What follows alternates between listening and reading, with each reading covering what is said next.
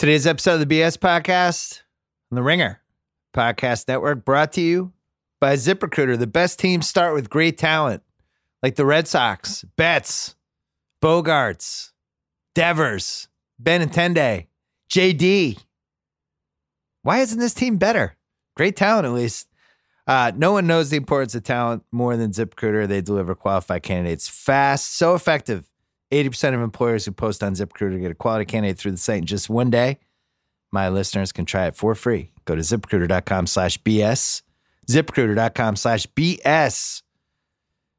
Also, Mizzen and Main makes dress shirts for men that are actually comfortable with performance fabrics that stretch and move with you all day long. These fabrics dry quickly by wicking moisture away, so you never have to worry about looking like a sweaty mess. Head over to Mizzen and Main's website at dot .comfortable.af. Use code BS10 at checkout to receive $10 off your order. Mizzen and Main, it's never felt better to look your best. We're also brought to you by the world's greatest website, theringer.com, where we're in uh, the depths of a content abyss. And yet, the ringer is here for you. Last week, we had Tarantino week, which I thought was a raging success leading into uh, Once Upon a Time in Hollywood, which came out Friday. I am seeing it at some point in the next 36 hours. I can't wait. Uh, we did a bunch of podcasts and wrote some pieces and all kinds of things. So check that out. Hashtag Tarantino Week. And then this week, we are celebrating uh, the year in music, 1999. If you go uh, hashtag 99 music on Twitter, you can find all the stuff, or just go to our website. Did the 40 best songs and albums from 1999, as well as uh, a whole bunch of pieces. Um, I thought this was an atrocious uh, music year, but a lot of people love it because it was a great pop year and it was like a transformative pop year in a lot of ways. There was some good rap hip hop stuff as well.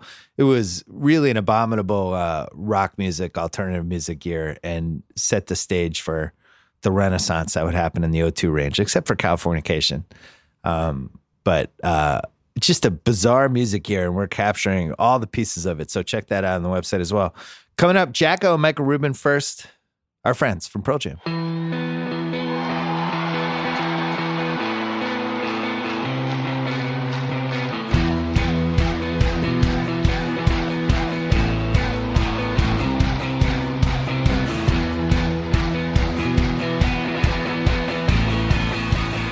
All right, taping this Tuesday morning. Simmons family went to Hawaii for the last uh, six days. You like how I snuck that by? You didn't realize I was gone. I'm really good at this now. That's why we ran uh, the Costner and Bacon podcast last week. Costner was one of my favorite ones ever, an all timer. Bacon was great too. Really enjoyed those. Uh, we are going to talk about um, the Yankees Red Sox series and a bunch of uh, political stuff in a fun way, not in a polarizing way with Jacko. And then Michael Rubin's going to come on, who is the owner of Fanatics as well as a minority minority owner of the Sixers and uh, all that stuff. So yeah, so I was I was away for six days during one of the most dead content times I can remember in the last few years. It was really really nuts. Um, it was kind of soothing in a way. It was nice. I I missed the Tarantino movie. I'm I'm behind on that. I'm caught up on everything else, but uh, it was really fun. It's fun when your kids get to an age when you can travel with them when they are not a complete pain in the ass and they're actually fun to hang out with. So good times all around. All right, we're gonna call uh, Jacko right now. All right. It is the end of July. There's nothing going on at all in sports, barely anything in pop culture, but we do have the baseball trade deadline, which used to mean a hell of a lot and now it still means something, but I don't feel like it, it has the same fervor that it used to uh, engender. Unless you're a fan of the Red Sox and the Yankees, watching this whole thing. Jacko on the line. How are you, Jacko? Good, buddy. How are you? Um, our teams just went at it for four straight days. It had Boston Massacre potential, and then Chris Sale, the ace, our guy, um, once again came up short. Do you feel like the Yanks own Chris Sale now? What's your feeling going into these Chris Sale starts from a Yankee perspective? Well, it's funny. I was down at the uh, uh, some friends of mine have a cottage down at the beach, and we were. I was down at the beach on Sunday. And it's with a bunch of guys, and and some of them are Yankee fans, and some of them are Red Sox fans, and so we were talking about you know how horrid the Yankees had been, and I said, you know, we were talking about it was a Sunday night baseball game, and I frankly was so disgusted I didn't know who was. I knew Germán was pitching for the Yankees, but I hadn't paid attention to who was pitching for the Red Sox. And so one of my buddies said, "Oh, Chris Sale's pitching," and I was kind of like, "Ooh," and then I thought about it for a second, and I was like, "Ooh." So it really didn't. A, uh, You know, a couple of years ago, that would have been like, "Oh, that's a loss. Forget about it." But not so much anymore because he, he's been a little shaky, and that was uh, borne out on Sunday night. So, yeah, yeah, it doesn't put the fear of God into me that I once had. Yeah, we have this trade deadline, and everybody wants the Red Sox to get, you know, some closer. And Edwin Diaz is getting thrown around, although I don't think that's realistic at all. Uh, Shane Greene, the immortal Shane Greene, is in the hey, mix. Former Yankee. Not sure that's that realistic either. To me, the bigger issue is is the whole Sale thing because Eduardo Rodriguez is kind of turning into the ace of the Red Sox. That wasn't really part of our part of our game plan. Uh, I feel like they can patch together the bullpen and kind of hope and pray Eovaldi can come back. But uh, the Sale thing, I'm just flummoxed by because when you watch it, when you watch the inning by inning, start by start with him, it's like the shitty guys in the lineup that end up getting him. You know, yeah, it's, Austin it, Romine hit one. Yeah, not to say he's Austin, shitty, but he's not a frontline superstar. No. Austin Romine went deep the other night, and um, he went really deep. Urshela, did Urshela hit one, uh, or Urshela did something too? So. Yeah, he had, he had two bombs, and it's it's those are the guys that keep getting him. It's like he can't sustain it through the whole lineup. So, you know, I it's weird because this Red Sox team, the offense, the top four now, this one, yeah. two, three, four we have might be the best one, two, three, four we've ever had. Just like I, I, it's it's like just a gauntlet. And Devers is out of his mind now, and you go through that, and you just feel like, how are we not? How are we not? How are we ten games back or nine games back? Now it's like eight games back. But how is this even possible nine. with these four guys? nine. nine remember. you have to be. Nine. You have to be scared going through that gauntlet the four ten in the series. loss column. yeah, as much as Chris Chris Sale did not put the uh, fear of God into me, your, your lineup absolutely does.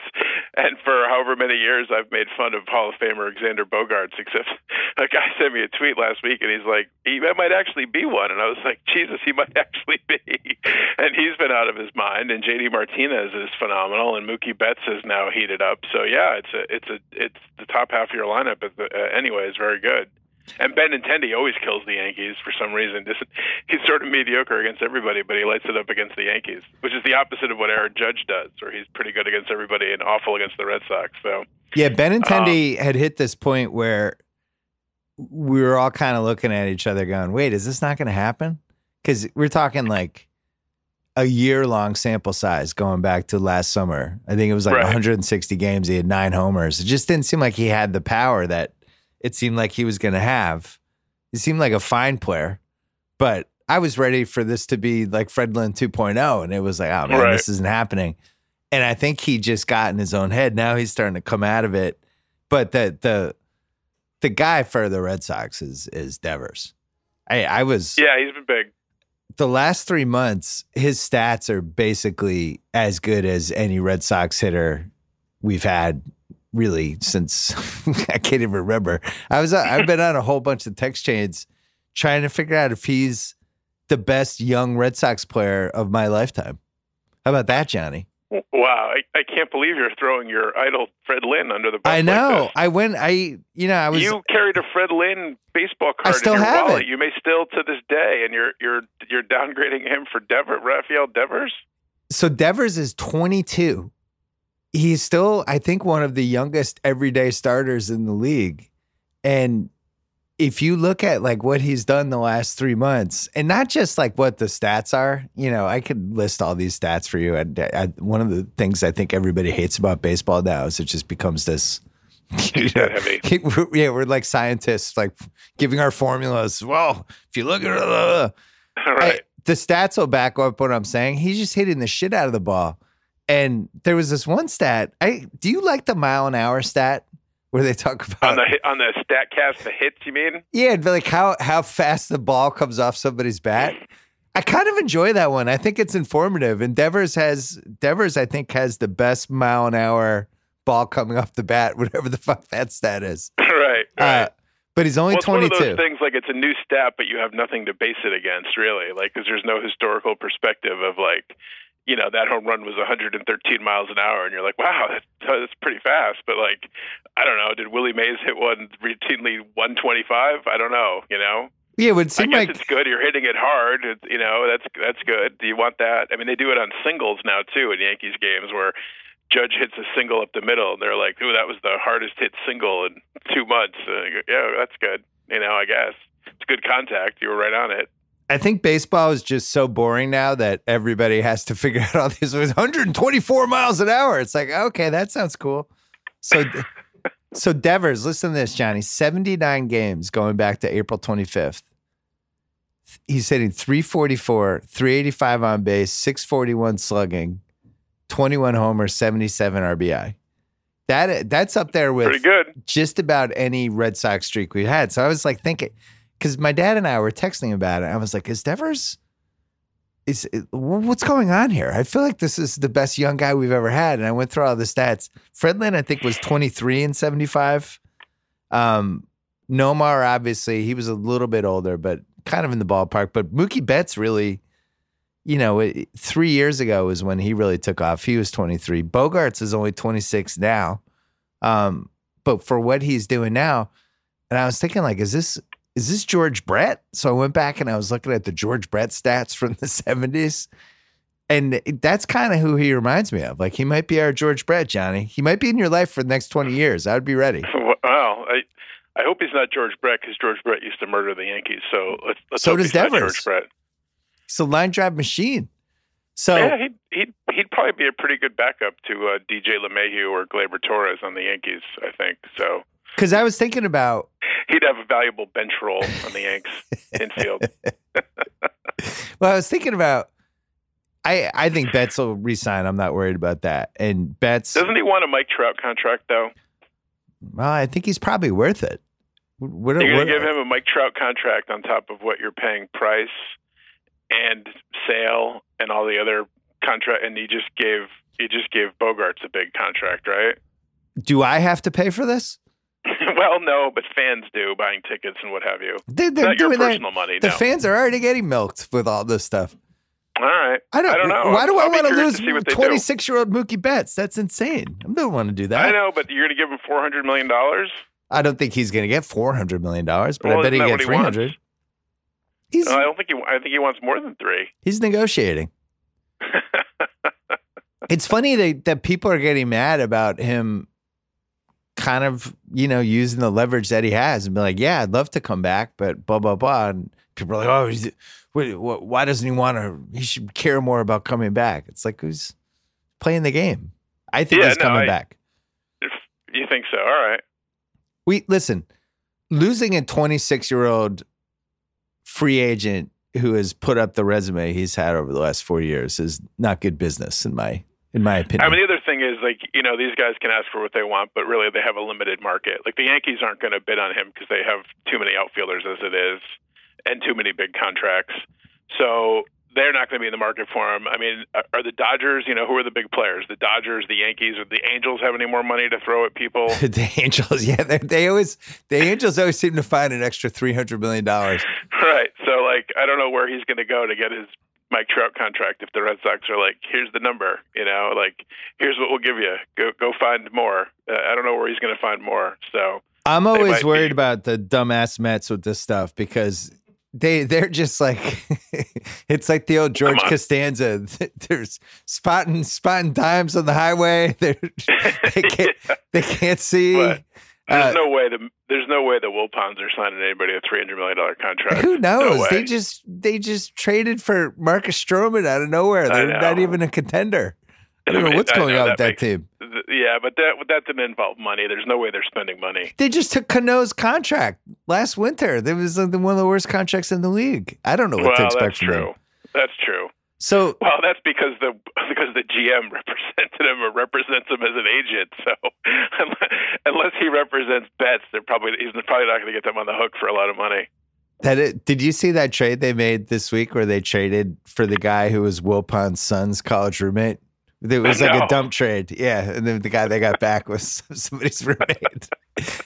Yeah, they're so dumb. the thing with the Sox, and and I think the same goes for the Yanks. We're in this new era of the rivalry now, where uh, there there's not the testiness. It was funny because the anniversary of the Varitek A Rod fight was a couple days ago, and Yeah, I saw that. and A Rod, who I want to talk about in a second, was talking on the broadcast about how, you know, during that time, which wasn't that long ago, the guys, it was so much less friendly and so much more adversarial than it is now. But, you know, when you think about this, what the Red Sox have with Devers, Betts, Bogaerts, all 26 and under.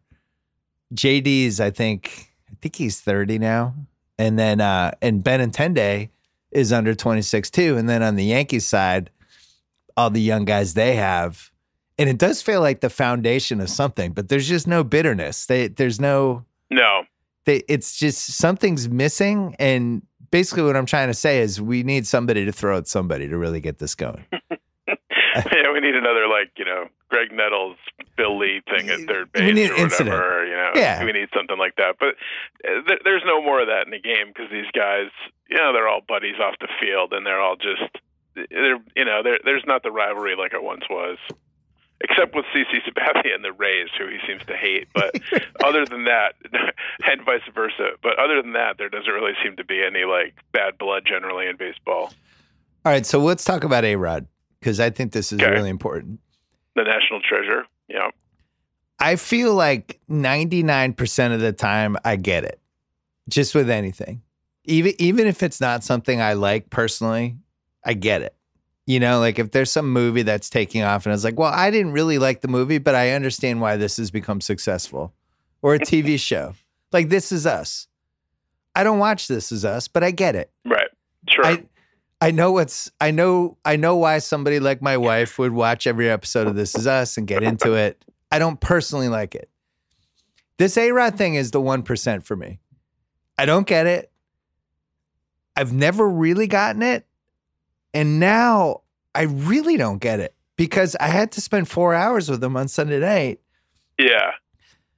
Not only do I not get the- it, I, you know I feel like is? I'm I'm taking crazy pills. I think he's an abomination as an announcer. I really do. I don't, I I mean to be super critical. About, you and I talked about when he first was. I guess I think it was actually when he was sort of like semi-retired or suspended or whatever, and he started doing postseason games on Fox, and he was doing the studio stuff, yeah, and he was great. And we talked about like what a natural he was, and he knew like how to throw it to guys and segues and which camera to look at, and he was like.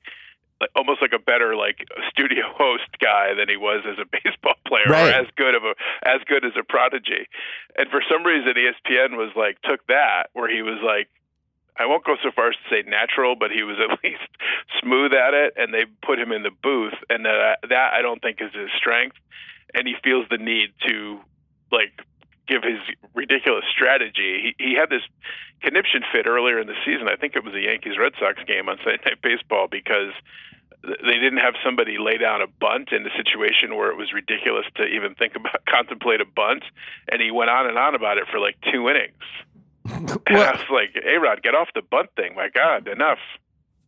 I, I, I'm just stupefied by it. I remember that first year when he was good on the studio. I didn't think he was nearly as good as the second year, but the first year it felt like they had stumbled into something, and there seemed like to be something genuine about it. And then the second year, it, it seemed like he was just really trained and polished, and the fake laughing would open the mouth, and it was like, all right, now I, I get it. Now he's, I guess he's playing the studio character.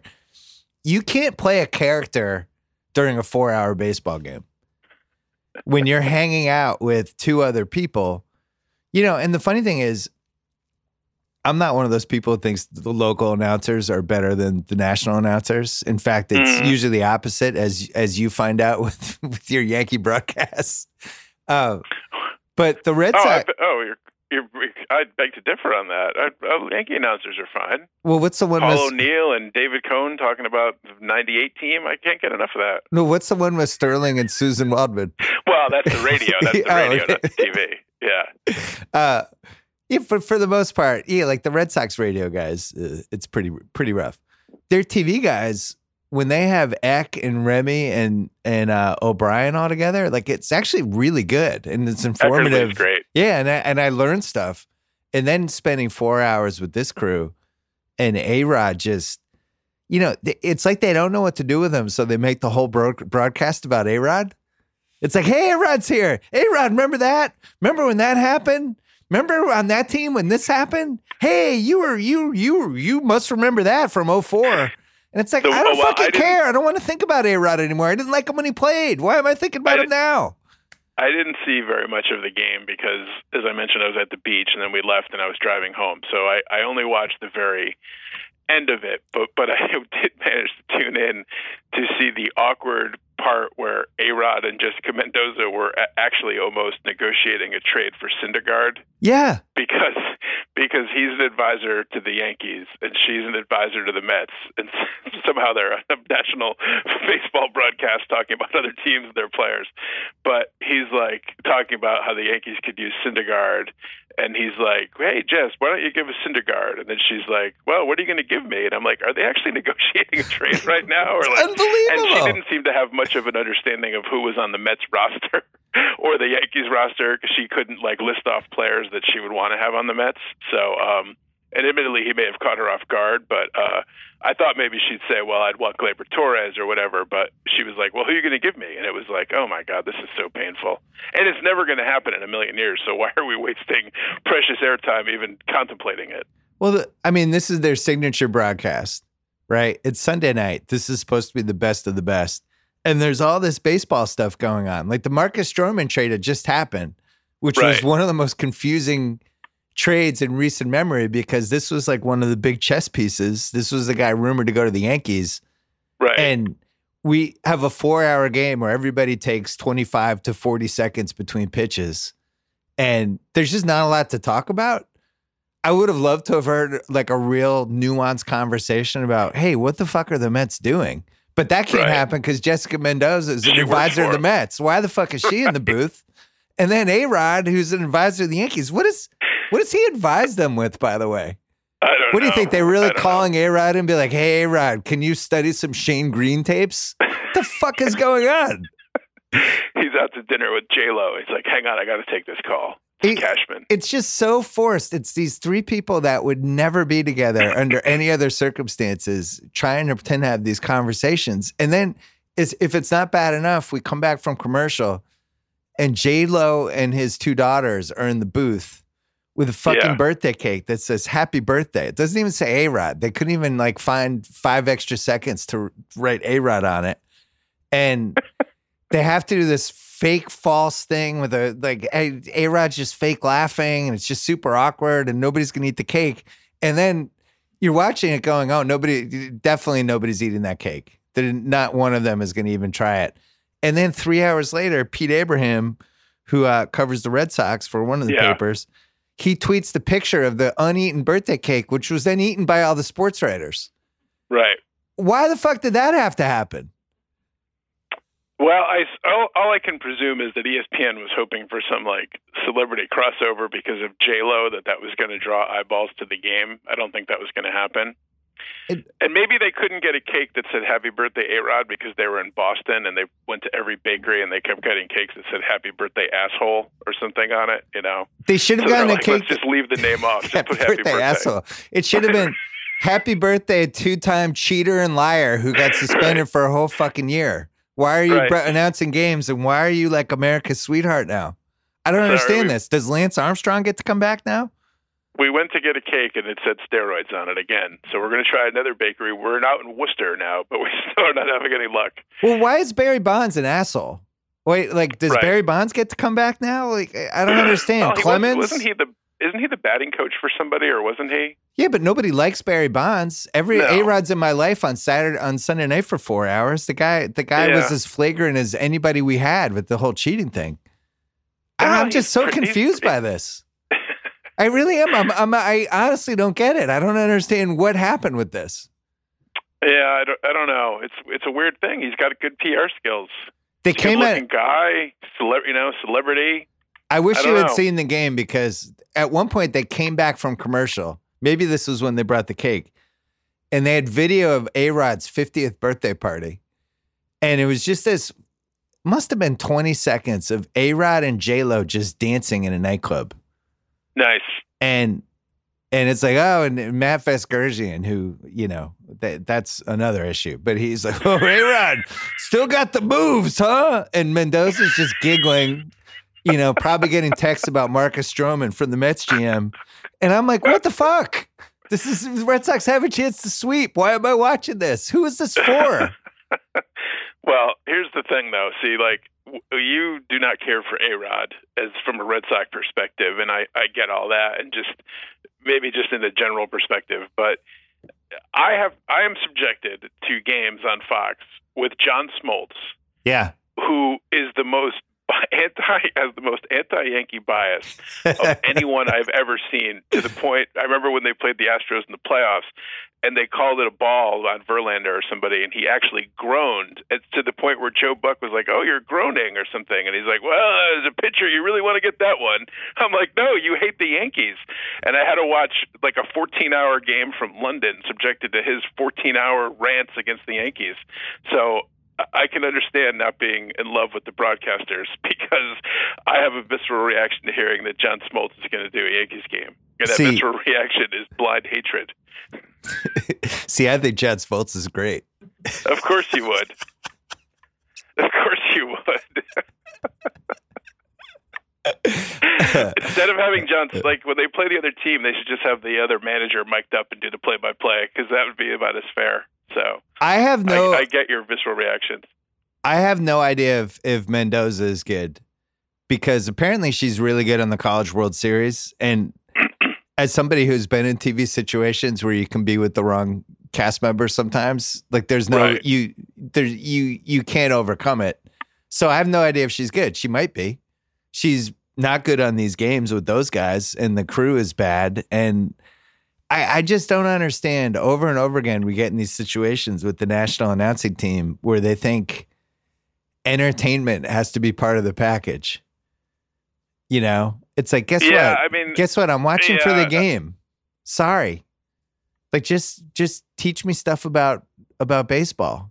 I don't need to see clips of A Rod's 50th birthday party. Sorry. But see, this is this is what they do in every circumstance, though, because you know I'm not a big NBA guy, but I, I watched a good portion of the NBA Finals, and I've seen enough Drake shots to last my lifetime, or like Beyonce and Jay Z courtside. Like, okay, they're at the game, that's good. I don't need to see their reaction like every ten minutes. So I think every media thing is like they try to get a celebrity connection because you know between the internet and all the various ways you can consume media now, as they say, there you know there's limited market, so they're trying to expand it. I, a guy called speaking you know speaking of A Rod and J Lo in the booth. I listened to Mad Dog Radio on the way home from work, and I was listening yesterday, and I didn't hear the call, but some other caller reacted to it. A guy called up and said, "Well, J Lo has you know 40 million followers on Instagram, so when she's on ESPN, like maybe some of her followers will tune into the game because she's going to be in the booth and then stick with the game. Like I guess ESPN is banking on that logic. I, I mean, that's honestly the most ludicrous thing I've ever heard in my life. of course it is. so some 14 year old J-Lo fan in Kansas City is going to be like, Hey, I heard J-Lo might pop in the booth with a birthday cake. I'm going to, I'm Right. going to sit through five innings of this Red Sox Yankees game. what is going on? I know. I think it's I'm so asinine, confused. But people think that way, and maybe there's TV executives that think that way. I don't know. I, I'm tired of fighting these battles, Johnny. All, all, all I can tell you is it was a long four hours. Let's uh, let's take Yeah, a quick break. it. Let's take a quick break. We'll come back.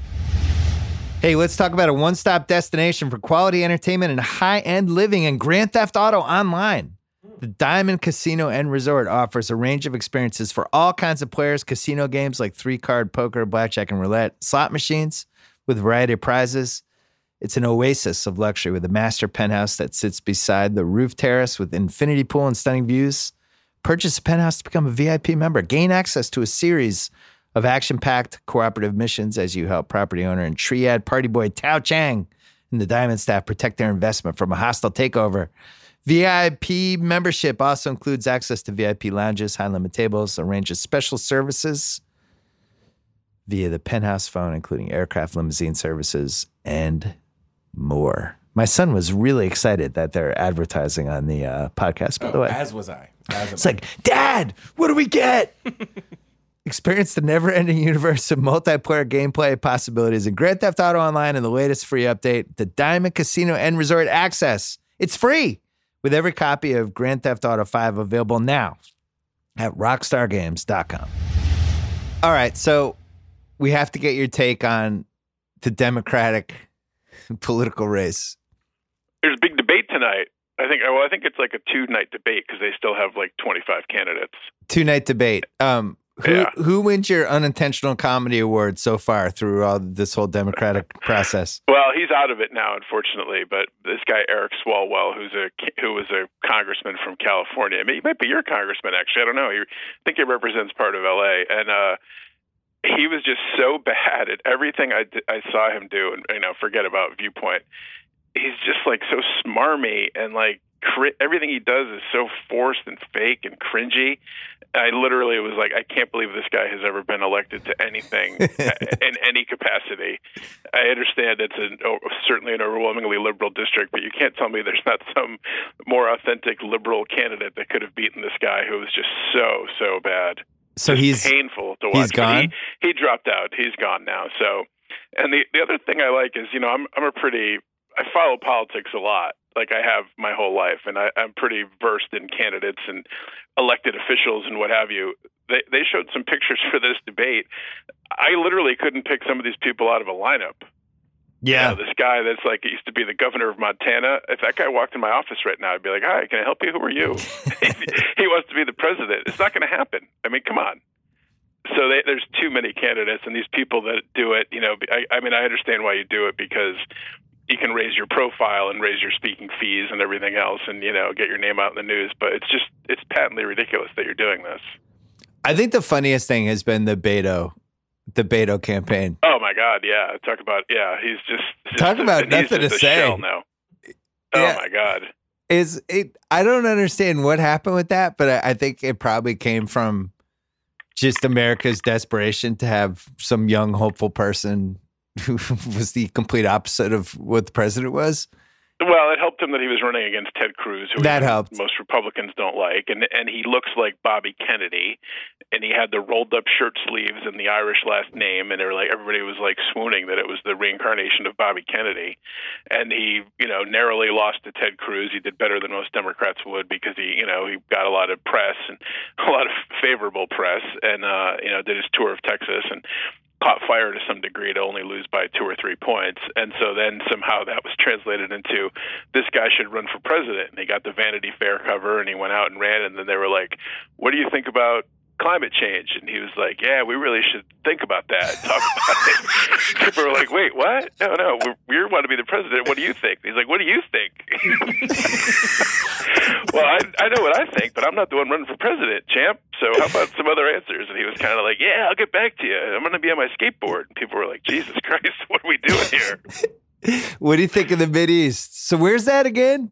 exactly. Like we should do something about that. It's a mess. That's where all the oil is, right? Yeah, he just had he had no takes. He had nothing to say. He would if like it would have been um, if we'd anointed somebody as the next Colin Cowherd, and then he came on. It was, you know, it's like baseball trade deadline. Whoa, trades, trades are crazy. it was so funny to watch him in the debates. Like he just, I, he he he seems like it's like the old NBA. The second year I did the NBA draft joke, and this guy Bruno Caboclo got taken, and Fran Fraschilla said he was two years away from being two years away. That's kind of how I feel about Beto. And yet he's running for president. He's like fifth. It's like I don't, I can't name one thing he stands for. no, nobody can. That was the problem. And now he's gone in the complete opposite direction where he's like, now he's going to be like the wokest of the woke. So he's basically like, you know, America sucks and, uh, you know, white, everything's white supremacy. And it's just, everything's awful. And it's like, come on, come on, man. You know, Come back to us. Well, he Just got a nuts. he got a documentary out of it, so I guess that He was did. that he was a did, win. Yeah. The whole thing is he can show that to his kids. and you know he he lost his senate race and and like he if you read his biography you know he's he seems like someone who's always been he comes from a lot of money and he I think he has some guilt about that. He went to Columbia and he had no real direction and he's done like a million different things. He was in a punk band. He was like a nanny for a while. Yeah. you know he was in a hacker group. He's he's never really quote unquote had sort of a real job and his father was in politics so he kind of felt the need to go into politics. Got elected to city council got elected to congress and like i say he you know made a splash running against ted cruz but you know after he lost ted cruz he went on this like road trip around the country and was kind of like fi- finding himself and sending out you know sort of philosophical tweets. So it's like if he doesn't if he doesn't become president and i I think smart money would say he's not going to be. I wonder what he's going to do now. Like is he going to go backpack through europe and write a book? Like i don't know what's next for him. I feel like the Ringer is possibly in this for a Ringer podcast. If he can be a, a political analyst for the debates. Beto, what'd you think of that? Ah, man, I mean, what'd you think? I don't know. not so deep thoughts with beto on the ringer podcast network Shit. That I would Good listen to that podcast. That'd be pretty great. he breaks down the best punk albums of the 90s it's a pretty good podcast actually Well, I don't know. Uh, I don't know what's going on You know- with the. you know who my other favorite my other favorite candidate is, is Yeah. mary ann williamson yeah, also from your neck of the woods, who's like a her claim to fame is she's like a guru essentially, right?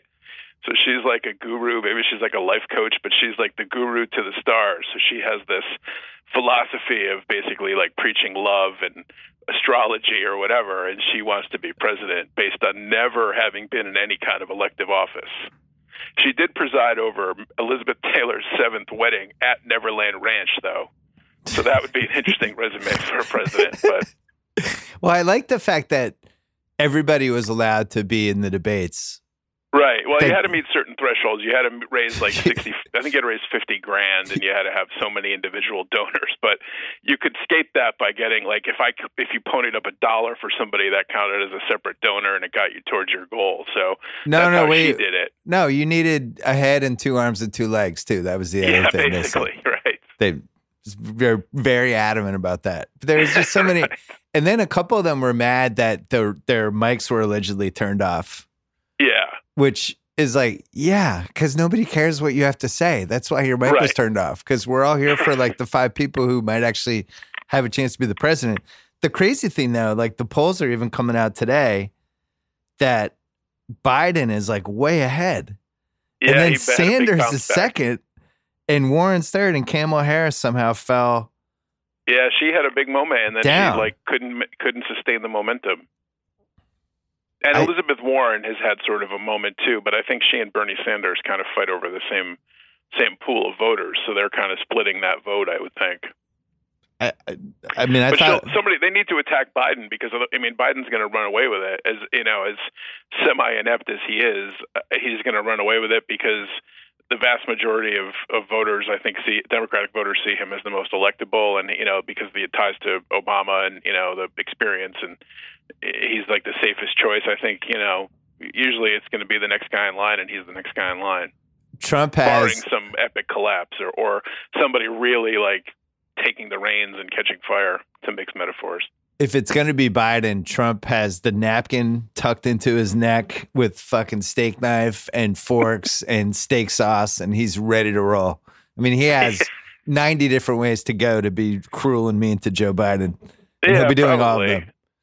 Probably. I mean, the interesting thing is, you know, I, I know I'm going to get tweets about this, but you know, by if you look at the various metrics, the economy is doing pretty well. I, I know there's people left behind. You don't have to tweet me, and et cetera, et cetera, and student loan debt and healthcare, yada yada. I know. I'm just saying generically, the economy is pretty strong. The the country. I know we're still are in Afghanistan, but are you know generally there's no major wars or conflicts. Not to say Afghanistan is not a, not a major war, but sort of a police action at the moment. So you talk about like general peace and prosperity. He should be like rolling to reelection. One would think with a super low unemployment rate. Um, and yet here we are because he's such a fucking moron and so polarizing that pe- and people generally despise him. That we, that's why it makes it an interesting horse race, and that's why there's 25 candidates that think they can unseat them, even people that are barely recognized by their family. that's my synopsis. 2020 USA USA. God bless America. uh, I feel like this is going to get so ugly and so awful. Oh God, yeah, it's going to be ridiculous how bad it will be. It's it's I'm almost not prepared for it emotionally. Cause, yeah, yeah, it's going to be because Trump's already he's no already question. he's already ratcheted up seven notches, and we're not even in August yet. And once it becomes clear Biden's going to be the guy, um, it's he's just going to bring out the missiles and everything and go right at him while also doing all the other stuff he's been doing. It's not great. It's, the, the interesting thing to me, and you know, I've I've said this till I'm blue in the face on on podcasts with you, but I always feel like I'm in a Twilight Zone episode when I when I like think about like that Trump is actually considered by people to be like this heroic genius, right? So I was recently with a a group of guys, and we started talking about things, and we're and they and they're smart guys, like smart, successful guys. I generally don't know what their politics are, and we started talking about politics, and somebody was ta- it was this was like a couple weeks ago when Trump had his tweets about the squad, as they're called, you know, the four congresswomen, and so I said, you know, we were talking sort of generically, strategically, and I said, you know, I think it's probably good to some degree from Trump's perspective to tie the Democratic Party with some of their views that are, you know, maybe outside of the mainstream. And I said, you know, somehow somehow he sort of stumbles into these things, and these guys were like, no, no, he doesn't make stumbles because time and time again he always comes out on top. It can't be stumbles and it's like there's actually people that are smart and successful that really think like that he has some grand strategy that he follows and like that he's like this master you know general like moving pieces on the maps to make everything fall into line the way he wants. And i'm just like am i taking crazy pills here? Like like what? Really so there are like sane people that you know. I don't think these guys were full blown MAGAites, but there are people that think like, "Wow, he really does, knows what he's doing, and things are working out." And I'm just like, "Wait, what? It's, huh?" It's a crazy like a fox. Yeah, that people actually think like he doesn't just sort of like stumble over himself and like fall into some luck. That that, that people actually think like he's you know he's had these grand plans and he's like this master businessman strategist or whatever. I like when I like when he gets defended, you know, because almost all the time he's going after minorities or whoever in yeah. these dog whistle ways. But when you mention it, I'm like, no, no, he's terrible to white people too. Right, that's like yeah. that's like a defense. It's like, oh, all right, right. So, yeah, yeah, he's you're right. Awful in general. Yeah, right. I, I, didn't realize that. Um, it is. I've never, you know, conspiracy. Bill loves a good conspiracy. It, yeah. it is weird to have a president who where everything's on the table with any possible conspiracy. Like I have a friend who's convinced that Trump manipulates the market where okay. when the stock market's doing really well, Trump will say something about, "Yeah, I'm going to I'm cutting off that trade deal with China." And then the stock market will dip because this person is convinced that he's shorting it the other way and he's just basically yeah. controlling this yo-yo right. thing with the stock market and just making money both ways and then he quiets down and it starts going back up like lately it's been good again and right. my friend's like watch this he's gonna say something crazy he'll do a trade war yeah he's doing like um, yeah banning products from China or something, right? But he does have the ability to do that. He can say he something does. nuts and the market will go down. And then he can stay quiet for a while and it'll go up. And look, it's ludicrous. I don't think he's actually doing that. But as my friend was laying this out, I was like, yeah, maybe he's doing that. This is the president of the United States. Right. Well, I'm, sure, I'm, wondering I mean, if he's way, doing this. I'm sure he's in this to make money, but the way he's making money is like through his hotels and everything, where foreign governments can curry favor by, you know, buying out the top ten rooms at some Trump hotel or whatever, and letting him know about it, or like, you know, that when he does uh, fundraisers and business at golf courses that he owns, and you know, he takes the money from donors and puts it in his pocket, essentially. So, I'm sure there's a lot of skim going on, but I, I'm not sure about the market thing because he he would probably prefer a high stock market. You know, maybe he could manipulate it to have it higher by the time of the election, but you know, he wants it to be as high as possible because that's one of his talking points. Yeah, but it's never a crater though. It's it's it's dip, but then it rallies back. So yeah, I don't so know. maybe that's his thing, like a comeback. I mean, you know, his his. I mean, one of the things the economy probably should be doing better, except for his asinine tariffs that are just you know killing things in terms of trade. And you know, he keeps claiming, well, China is paying all this money. Well, well, no, they're not. It's the consumer that's paying more for goods from other countries. Like uh, China's not just going to eat that money; they're going to like pass it on to people. So he has this, and then we have to subsidize farmers because they, you know, they're paying higher rates to sell their goods in China, and then we kick in subsidies, and he thinks it's all working out wonderfully. But um, so I, who do you, who Just do you think has the best chance to beat him?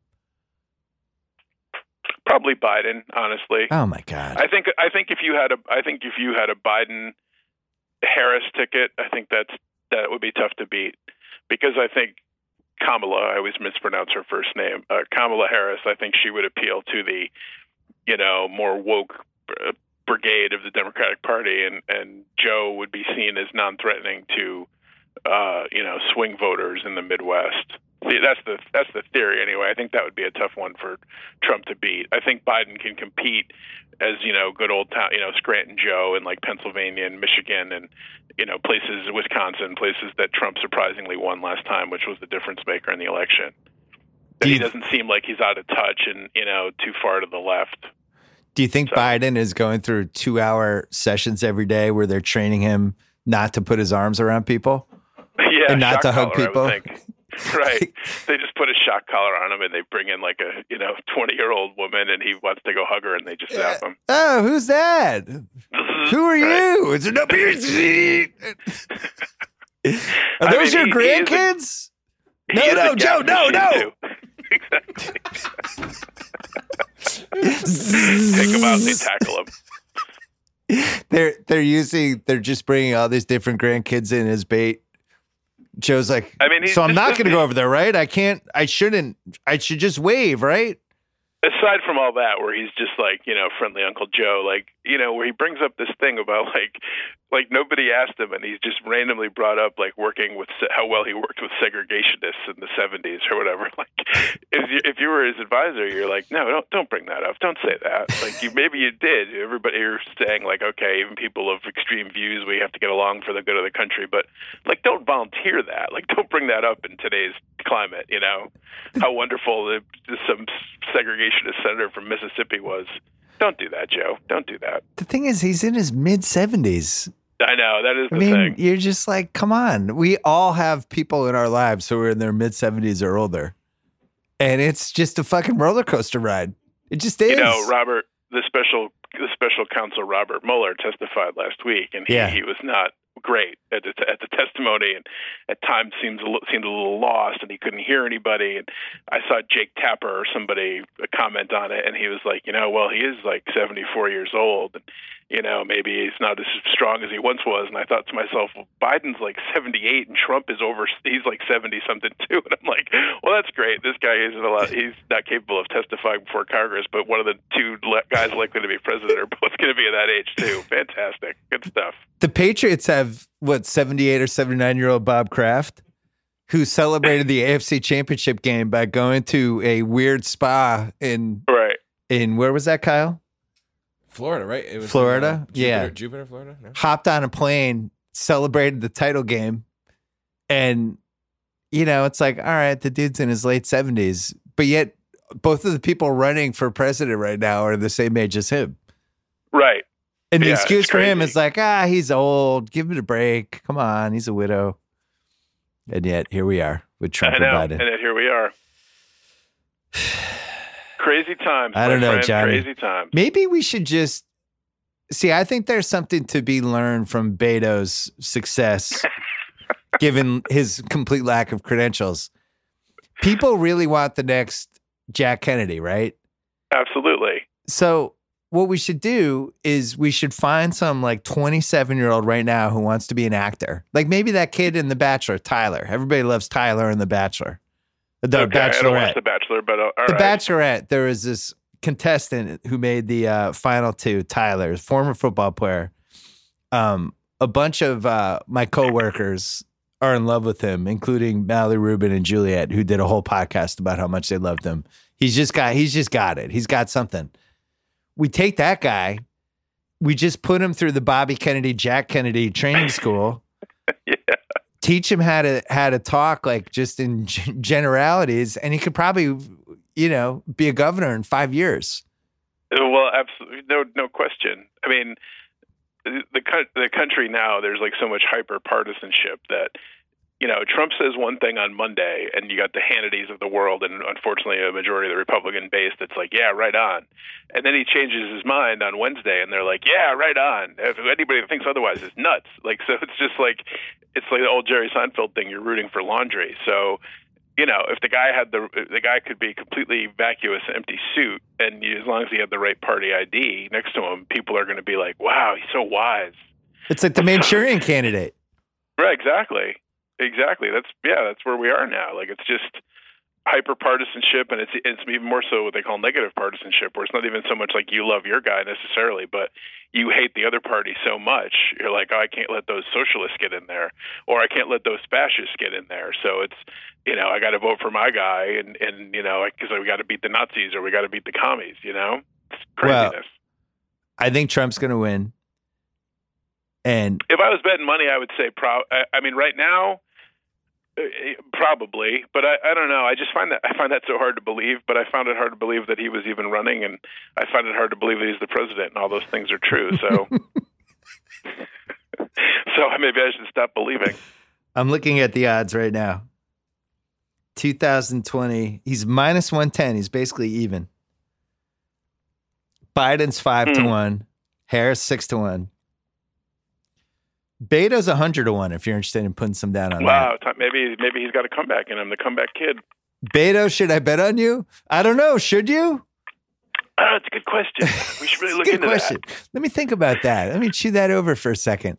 I think Trump's going to win, and then I think it's going to be like a Le- LeBron, LeBron Jr. thing where he starts laying the groundwork for Don Jr. to take over in 24.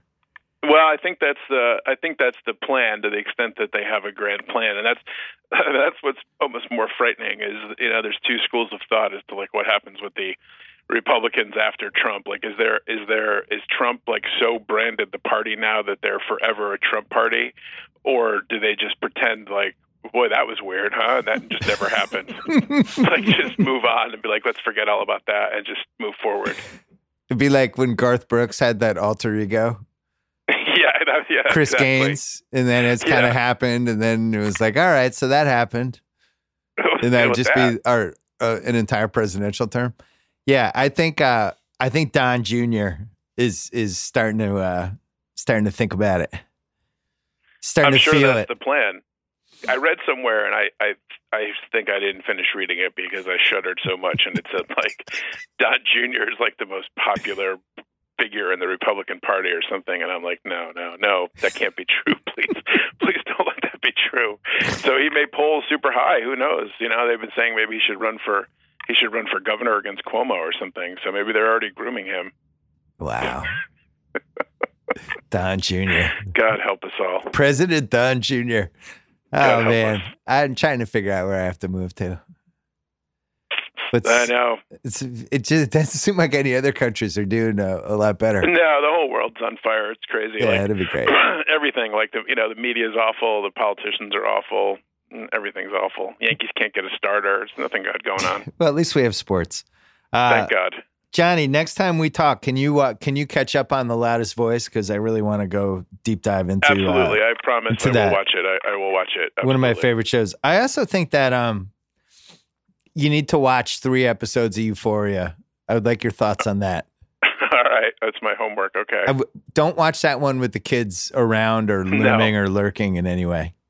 okay fair enough Yeah. All right. Thanks, Johnny. Right. This is a pleasure as always. Talk to you soon. good times All right, we're going to bring in Michael Rubin in a second. First, we've all made some bad choices in life. I know I have. God, what's my latest bad choice? Oh, I don't know. Um, saying the Celtics were going to win 67 games. I still haven't gotten over that one. That's been a year. Oh, betting on the Celtics to win the East. Yeah, that was a bad choice too. Hey, this isn't about me. It's about you. Don't make where you play fantasy football a bad life decision. Play Yahoo Fantasy Football. Yahoo offers up free expert advice. It has the best player experience. They'll never delete your league history like other apps. Yahoo also has all kinds of fantasy games, like the new best ball, just draft and you're done. No trades, no waivers, no drama all season. Yahoo, the number one rated app by the FSGA. Make better choices. Choose Yahoo Fantasy Football. Speaking of fantasy football, the uh, Ringer NFL show, the Dantasy Football guys are back. Danny Kelly, Danny Heifetz, and uh, they're breaking down fantasy in seven parts, Kyle. I could use that. QBs went up yesterday. They broke down running the QBs. Running backs is coming, I think, later this week. So you can download the Ringer NFL show and get all your fantasy advice right there. Hey, speaking of podcasts, have you heard about Luminary? It's the only place you can listen to the newest show on the Ringer Network, Break Stuff. The story of Woodstock 1999. We are a couple episodes in. It's a podcast you won't want to miss. A festival that went wrong in a bunch of different ways and ended up defining a really strange era of music in the late 90s that we're here trying to capture right now, actually, with our 99 Music Week on the ringer.com. Uh, you had a festival in New York with riots, looting, numerous assaults set to a soundtrack of the era's most aggressive rock bands revealed some hard truths behind the myths of the 1960s and the danger that nostalgia can engender. Luminary gives you access to a bunch of other original shows from innovative, dynamic creators you can't find anywhere else. One of our one of them is uh, the Rewatchables 1999, which is on a slight hiatus right now, but we did nine episodes. We got six more coming in the fall. The app is free to download in addition to the can't miss originals. Use it to listen to thousands of podcasts, including this one, music, TV, film, comedy, sports, and more. Luminary will have the right show for you. Check out Woodstock 99. Check out the Rewatchables 1999. So much more. Only on Luminary. Get your first two months of access to Luminary's premium content for free when you sign up at luminary.link slash Simmons. After that, it's only $7.99 per month. That's luminary.link slash Simmons for two months of free access. Luminary.link slash Simmons. Cancel anytime. Terms do apply. All right, coming up, uh, Michael Rubin. We taped this a couple weeks ago, so there. I think there's one spot where it'll feel like it was three weeks ago when we are talking about Ben Simmons' extension. But other than that, uh, excited to have this guy on. I think he's really interesting and somebody that f- feels very 2019 how he's succeeded and the kind of people that he's dealing with day to day. So here it is, Michael Rubin. Michael Rubin is here. He's a part owner of the Sixers and he owns Fanatics, which I would say is the biggest apparel um, boom of this decade. Is that Uh, fair? We're a humble, small company that's just getting started with huge market share to gain. Can we talk about the Sixers first and being an NBA owner? What year did you guys form the ownership group when you hijacked the Sixers for $280 million? Well, we paid full value at the time. Yeah. We bought the team. A group of uh, us bought the team in fall of 2011. It was great timing. That was there was like 10 franchises for sale at that point.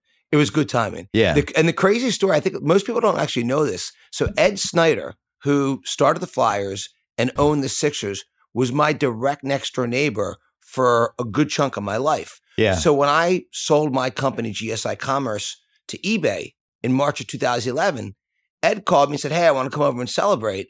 And uh, he comes over with a bottle of uh, wine and a bottle of champagne and actually a bottle of tequila because he could drink a lot. yeah. A- And um, he said, Hey, you should buy the Sixers. I'm like, "Man, I got no interest in this. This team loses a ton of money. I couldn't afford the losses. And, you know, I'm focused on my business. And I never thought about it again. And he's like, You know what, Michael? And he wasn't a basketball fan, he was all hockey. He's like, you sh- I don't want you to buy the team. And then Josh Harris and David Blitzer put together the deal to buy the team. And when I realized the economics were much different than I had thought, and then uh, David Stern actually, um, you know, really convinced me to, you know, get involved. That one, the Philly and Golden State were the two ridiculous ones. Golden State, I think, was like 400, something like that. Yeah. And it was just, it was a gigantic city that was growing in every conceivable way and had a ton of money and had great basketball fans. Yeah, Ph- look, Philly is an incredible sports market. It's it's Yeah. absolutely without question, um, you know, one of the top few sports markets in the world. And Philly fans are incredible, and they, they bleed they bleed for their for their team. So it's it's a great market. Those are two good purchases. And now you look at, I don't know, heading into 2020, like what are the Sixers worth? Do you even think about stuff like that? I, I don't I don't think it, fe- about it. It feels We're- like it's two billion per big market franchise now. I would say. Yeah, I think I think that's fair. But I don't like. Look, I don't think you know. For for me, um, you know, I'm a business builder.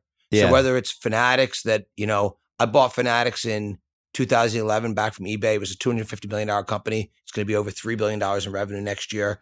Um, I don't think about like I'm not sitting here thinking about values. I'm thinking about what do you want to do with each business and how do you want to build it. And then I think generally good things follow.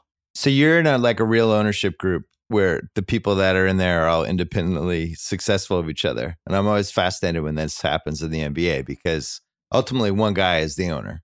Definitely. And that seems like that's gone wrong a lot of times, especially in the NBA over the last 20 years, where somebody put in a bunch of money, but they still don't really control anything. And within about two, three years, they're realizing, like, oh, I basically just have season tickets and I own the equity in this team, and that's about it. Yeah, I think um, there have there's a reason in sports that one person is in charge, and that is the right structure. Yeah. I think without that, you end up with the league having to get involved and figure out how to fix fights that come up. So the structure of having one person that is responsible is absolutely the right structure. That's Josh Harris in our group. Yeah. He's the person that put the deal together. He's in charge. But you're Uh, used to being in charge. Yeah, I, I, but by the way, and we I, we joke about it all the time. In my day job, which is Fanatics, Rue La La and Gilt, and Shop Runner, I am in charge. Um, but I also started something, called the Reform Alliance, where myself, Jay Z, Robert Kraft, Meek Mill, Dan Loeb, Mike Novogratz, the family just bought the Brooklyn Nets, Joe and Clara Tsai, and uh, Robert Smith, um, started this massive criminal justice movement. And I'm not in charge of that either, but I started it and I'm super passionate about it. So to me, um, you don't need to be in charge of something necessarily to be able to have tremendous um, impact on it. And and I, I use the best example uh, with the Reform Alliance. How has there ever been a Sixers situation where there was just like severe disagreement on a path for something? Like a trade or a free agent signing? Yeah. Um. Well, well, first, at the end of the day, um, we have a great GM in Elton Brand. He's responsible for basketball operations. Ultimately, Josh is responsible. I think, generally speaking, my belief for ownership in sports in general is that the time that ownership should get involved is on the things that really move the needle. I think often owners get involved in things that they shouldn't. I think you got to figure out how to make a really positive impact on what matters and then get out of the way for everything else. And so, um, you know, in our group, um, Josh and David are very collaborative. I happen to probably be the only person from the sports business. I've been in sports my entire adult life. So for me, you know, we bought the team in 2011 and and everybody in the um, you know, around the organization, the league, or people I did business with already. So there weren't new faces to me. So I think um, you know, so it's it's an area I'm very comfortable. Do you think that this decade there's been like three to four times as many rich guys who are just like, I want a sports team? Like there's been a trend? Because it seems like, especially uh, when you think about how Golden State was available, and yet all those people in Silicon Valley who could have bought it, and then Lacob gets it. And that's one of the crown jewels Yeah. of Silicon Valley, right? He's in charge of where everybody's sitting at the Warriors games and who gets to go in the little special club. Yeah. And it does seem like more and more, um, it's just harder to find a team. Like I don't even think there's more than two NBA teams for sale right now, and they're not even really for sale. So I think the pace of teams that are available are actually consistent or even higher than they've ever been. But I do think there are more buyers. So if you look and say the leagues keep a list of qualified buyers, so they know exactly. Yeah, If you, I'm not on the list. Yeah. No, I heard you were on the list. They no, I'm not. yeah, I'm not yeah, there. they- I'll, I'll yeah, get there someday, but I'm not there. I'm we, not, quali- had, we had you in the GM list. not qualified. I, got So- I got to do 200 podcasts a week, and I think I can make it. That's fine. You just gotta. I mean, I, I believe in you. You can do this. Like, let's let's get motivated. Let's make it happen. Nothing's impossible. Um, so each of the leagues keep list of qualified buyers because what generally happens when someone's not familiar with the sports industry, which most buyers aren't familiar with the leagues, the dynamics, they go to see the commissioner. They go to see a few owners. They say, "Hey, I'm interested in buying a team," and the league will start qualifying: Is this person real? Is it someone who want to be an owner? So I'd say. My belief is there's never been more qualified buyers Yeah, of sports teams than there are today. But I also think the pace of teams for sale actually picking up a bit. Um, you know, in the NFL, if you think, really. Want to name some names? um, well, uh, look, we just had the Panthers sell in the, in the NFL. Yeah, Um, you know, obviously in Seattle, there's going to be a sale in the future. There's questions of what will happen in Denver. So, I mean, there's the teams teams sell. I mean, it's. I think the pace is picking up. You got a lot of old owners across sports in general. And I'll tell you something that I think is really interesting. The smartest commissioners, they focus very much on making sure they pick the right owners going forward Right. because owners do have a big impact on not only their team but on the success of the sport long term. And I think getting the right owners into each league is something that is super strategic um, for a commissioner. I think it's actually you know a core responsibility of a commissioner to make sure they do that. I think that's one of the reasons the NBA has been so successful in so many different ways this decade is because they put actual thought into who was coming into the league, with the with a couple exceptions. But for the most part, I think they were bringing in a lot of younger, smart, self-driven business people who thought outside the box. I I, I think And the NBA's done a terrific Then job. you all get together in some giant room when you do your your owner meetings or whatever, and there's actually good ideas and people pushing each other. I Yeah. think that's what the NFL is missing right now.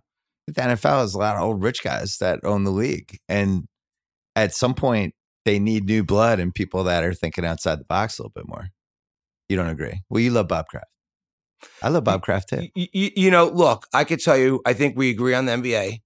I think as it relates to the NFL, I think the difference with the NFL is it's easier to own an NFL team because they make a lot more money.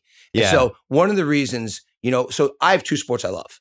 I love the NBA. I love the NFL. Yeah. After that, there's nothing that I like. I I, I have huge passion about.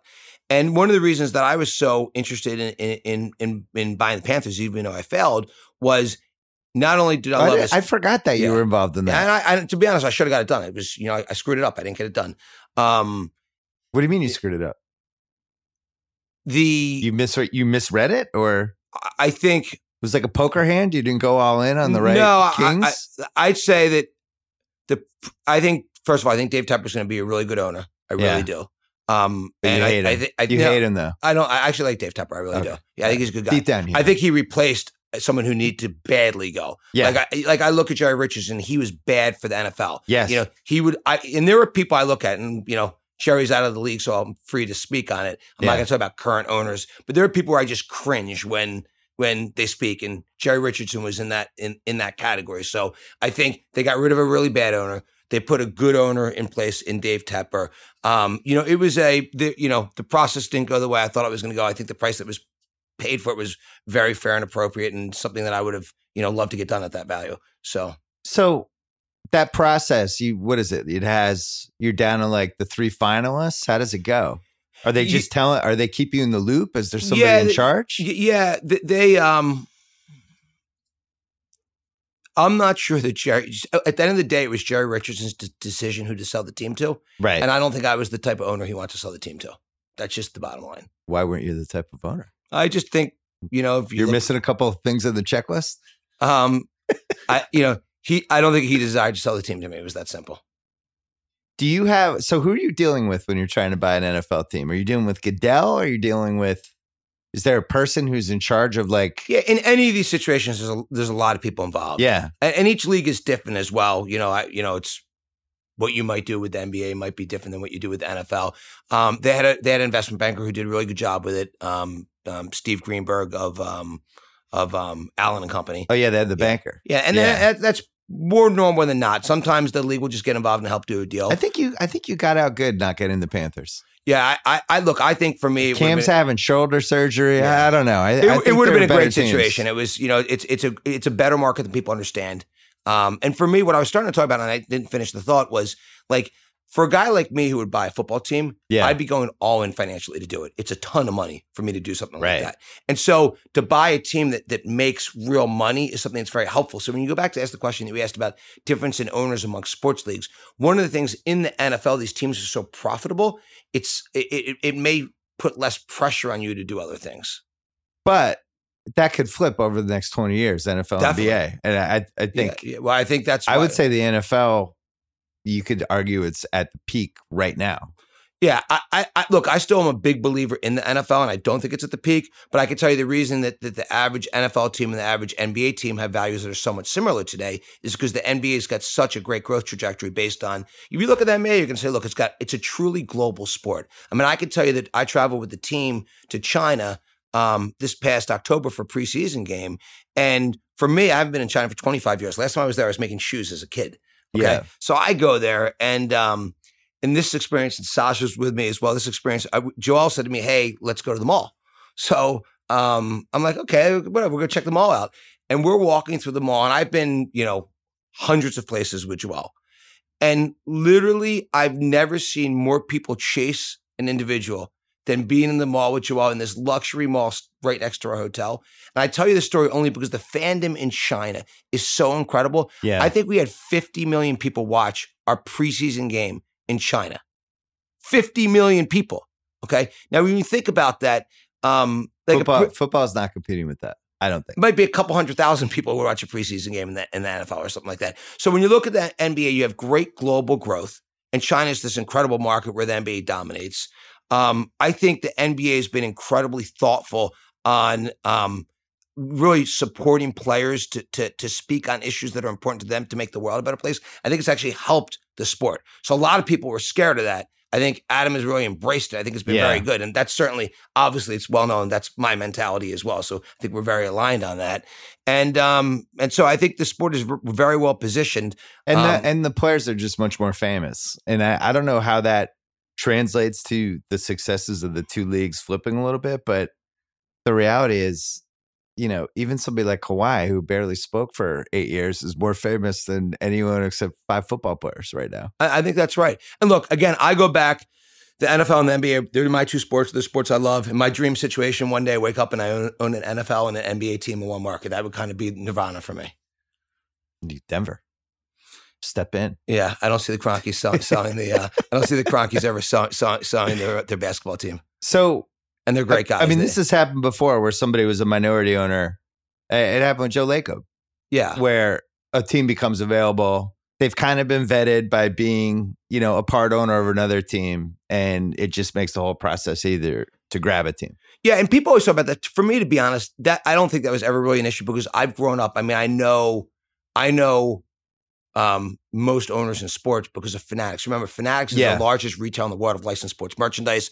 You know, I think people talk about Nike, Adidas, and, and Fanatics as the three exciting companies within um, the sports industry. Um, we're, I mean, we're revolutionizing retail. We've got this v-commerce model that's changing. Um, you know, retail in a pretty significant way. So I- the, I'm, you know, I know You these were people- I know these people really well. Yeah. So that there was never, you know, an issue of, um, you know, What do you think about where we are with this league right now? I mean, we've had yet another summer where it just became NBA 2K and all these dudes switched teams. And I think we've learned over the last couple of years that even when somebody signs a new contract, that doesn't mean they're going to stay with the team. Like you guys signed, did you sign Ben Simmons yet, or it's going to happen? um, it's about it- to happen. He's not been signed yet, but certainly there's Yeah. rumors that it will happen. it's rumors that it will happen. I mean, I would assume it would happen. It's a lot of money. But now we're in this point where he could sign that giant extension. Then a year from now, be like, hey, dudes, um, I really want to go here. And in the old days, it would have been like, well, sorry, you just signed a deal with us. But now it actually seems like the players are controlling where they want to go, even when they have long contracts. Is this a good thing? Well, I think for us, it is a good thing because the way I think about it is it's the question of what kind of organization are you building. And you said something to me when I walked in here about culture and about Yeah. how people work together. And I believe, um, you know, I think teams fall apart all the, all the time based on people not, you know, working well together. And to me, um, I think that's something, if your organization works hard on it, you can really, you know, make that a strength versus a weakness.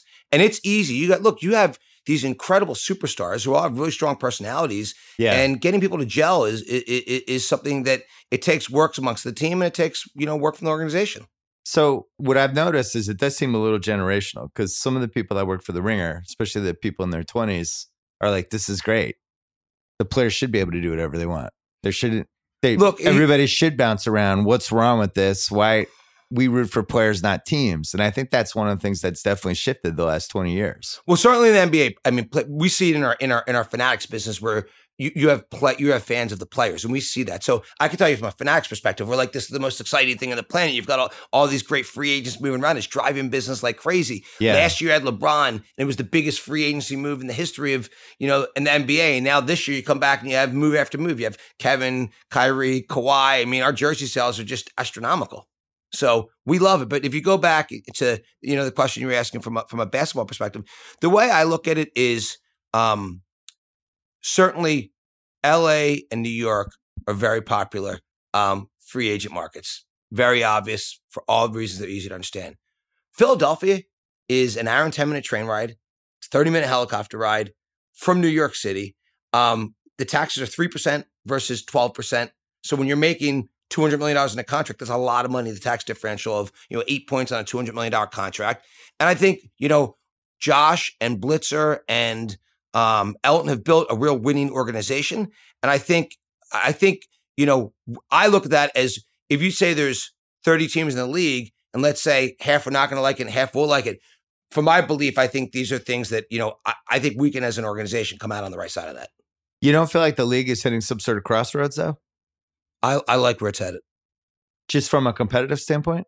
Well, listen, I, I don't. fir- First of all, the way I think about it is, you know, the goal of any sports organization, whether it's the Patriots that we were just talking about, or the Eagles, or the Sixers, is to win. It's to win championships. That's why you're there. I believe that the dynamics that are in sports today. I think that you know, in general, as an owner in any sport, I'd like the dynamics of the way sports are headed. I just wonder the continuity of something.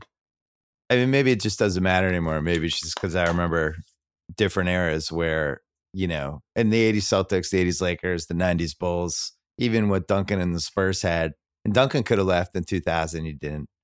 Um, but Right. now you even look at the But- Warriors for the last six years. If you replace Barnes with Durant, it's basically the same nucleus of a team for six years. And I really liked watching them, and I was used to them. And I, I, I think basketball depends at least a little bit on the continuity of the guys together. Now you could say, well, Toronto won, Kawhi was there a year. Yeah, sure. But I also remember last year when LeBron beat MJ's scoring mark and he did it in the Lakers and nobody cared. And it was a weird moment. And I, I do wonder like that connection. I feel it with Embiid in, in Philly. Like Philly loves Embiid. I could see him retiring there. And if he was able to play 12, 15, 16 years and stay in the same place and make as much money as he would make, I still feel like that's more meaningful. But other people disagree with me. But but, but what I would say is, for a well-run team, they're going to stay in one place. Right. And so, um, you know, I think that's an opportunity. So I think, you know, I think that, have- I would say they might stay in one place because I think the Celtics are a really well run team and they just lost two guys. Th- And the Celtics, look, Wyc is a really good friend of mine. They are a really run, well-run organization. It really So- depends on the player. and, and, and then I think it's again. I look at chemistry. I think so much in business. Like when you ask me, uh, and someone asked me this question yesterday. Like when you go to hire people, what do you look for? And one of the three attributes I said was people that play well in a team together. Yeah. And I think you've got to lead a team together. It's the same thing in business or in sports. If you take a bunch of great athletes in in, in, in in business and you can't get them to work together, your results are going to be shit. It's the same thing. It's the same thing, you know, uh, uh, on the field, on the court, on the ice. So to me, chemistry and getting people to play together, it's something that a lot of people don't get. I'll tell you, look, it's widely known how close I am with Robert Robert Kraft um, and the Kraft family. The probably the biggest thing I learned from him, and I studied like I'm a sponge. Remember, I, I barely made out of high school. Yeah. I didn't go to I didn't go to college. Um, so all of my learning is from having smart people around me yeah. and from being able to watch them. And I think the biggest thing I learned from Robert and Jonathan Kraft is they sweat every little detail of their business to keep it together. And it's not an accident the dynasty that they've built. It's by it's by leadership. Okay. Right. And yeah, you need to get luck and timing and but you know, he hired his coach. You know, he's had he's had Tom Brady. The, you know, these are you know two big- personalities. They've kept them you know working well together. So I think that is a I think that good. I could go through, and I would never do this, but I could go through and look at every owner of sports and tell you I could put them in three categories of perennial winner, in the middle, perennial loser. And it's easy, and, and you just and doesn't mean someone won't have good and bad runs within a long period of time, but it does start with ownership. But then the the flip side of that is you just have a team like the Lakers that's born on third base and is in LA and is one of the most and- famous franchises we Yeah, have. and can- that's a strategic advantage. they can advantage. fuck up for six years and still end up with LeBron and AD. Yeah.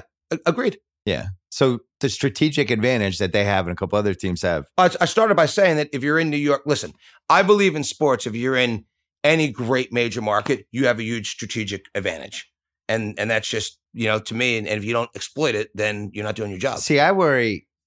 I, I don't know. I, I worry we're heading for a reckoning because if nobody, you know, we have 30 teams. So maybe we have too many. Maybe it starts there. But there, we I don't, have think, these, I, I- I don't think there's any chance we have too many teams. I think if, if anything, I we think add NBA could- teams. I, I mean, I, I'm speaking on behalf of entrepreneur. I'm not speaking on behalf of the Sixers or the NBA. I, I think we have. I think there is demand for more teams.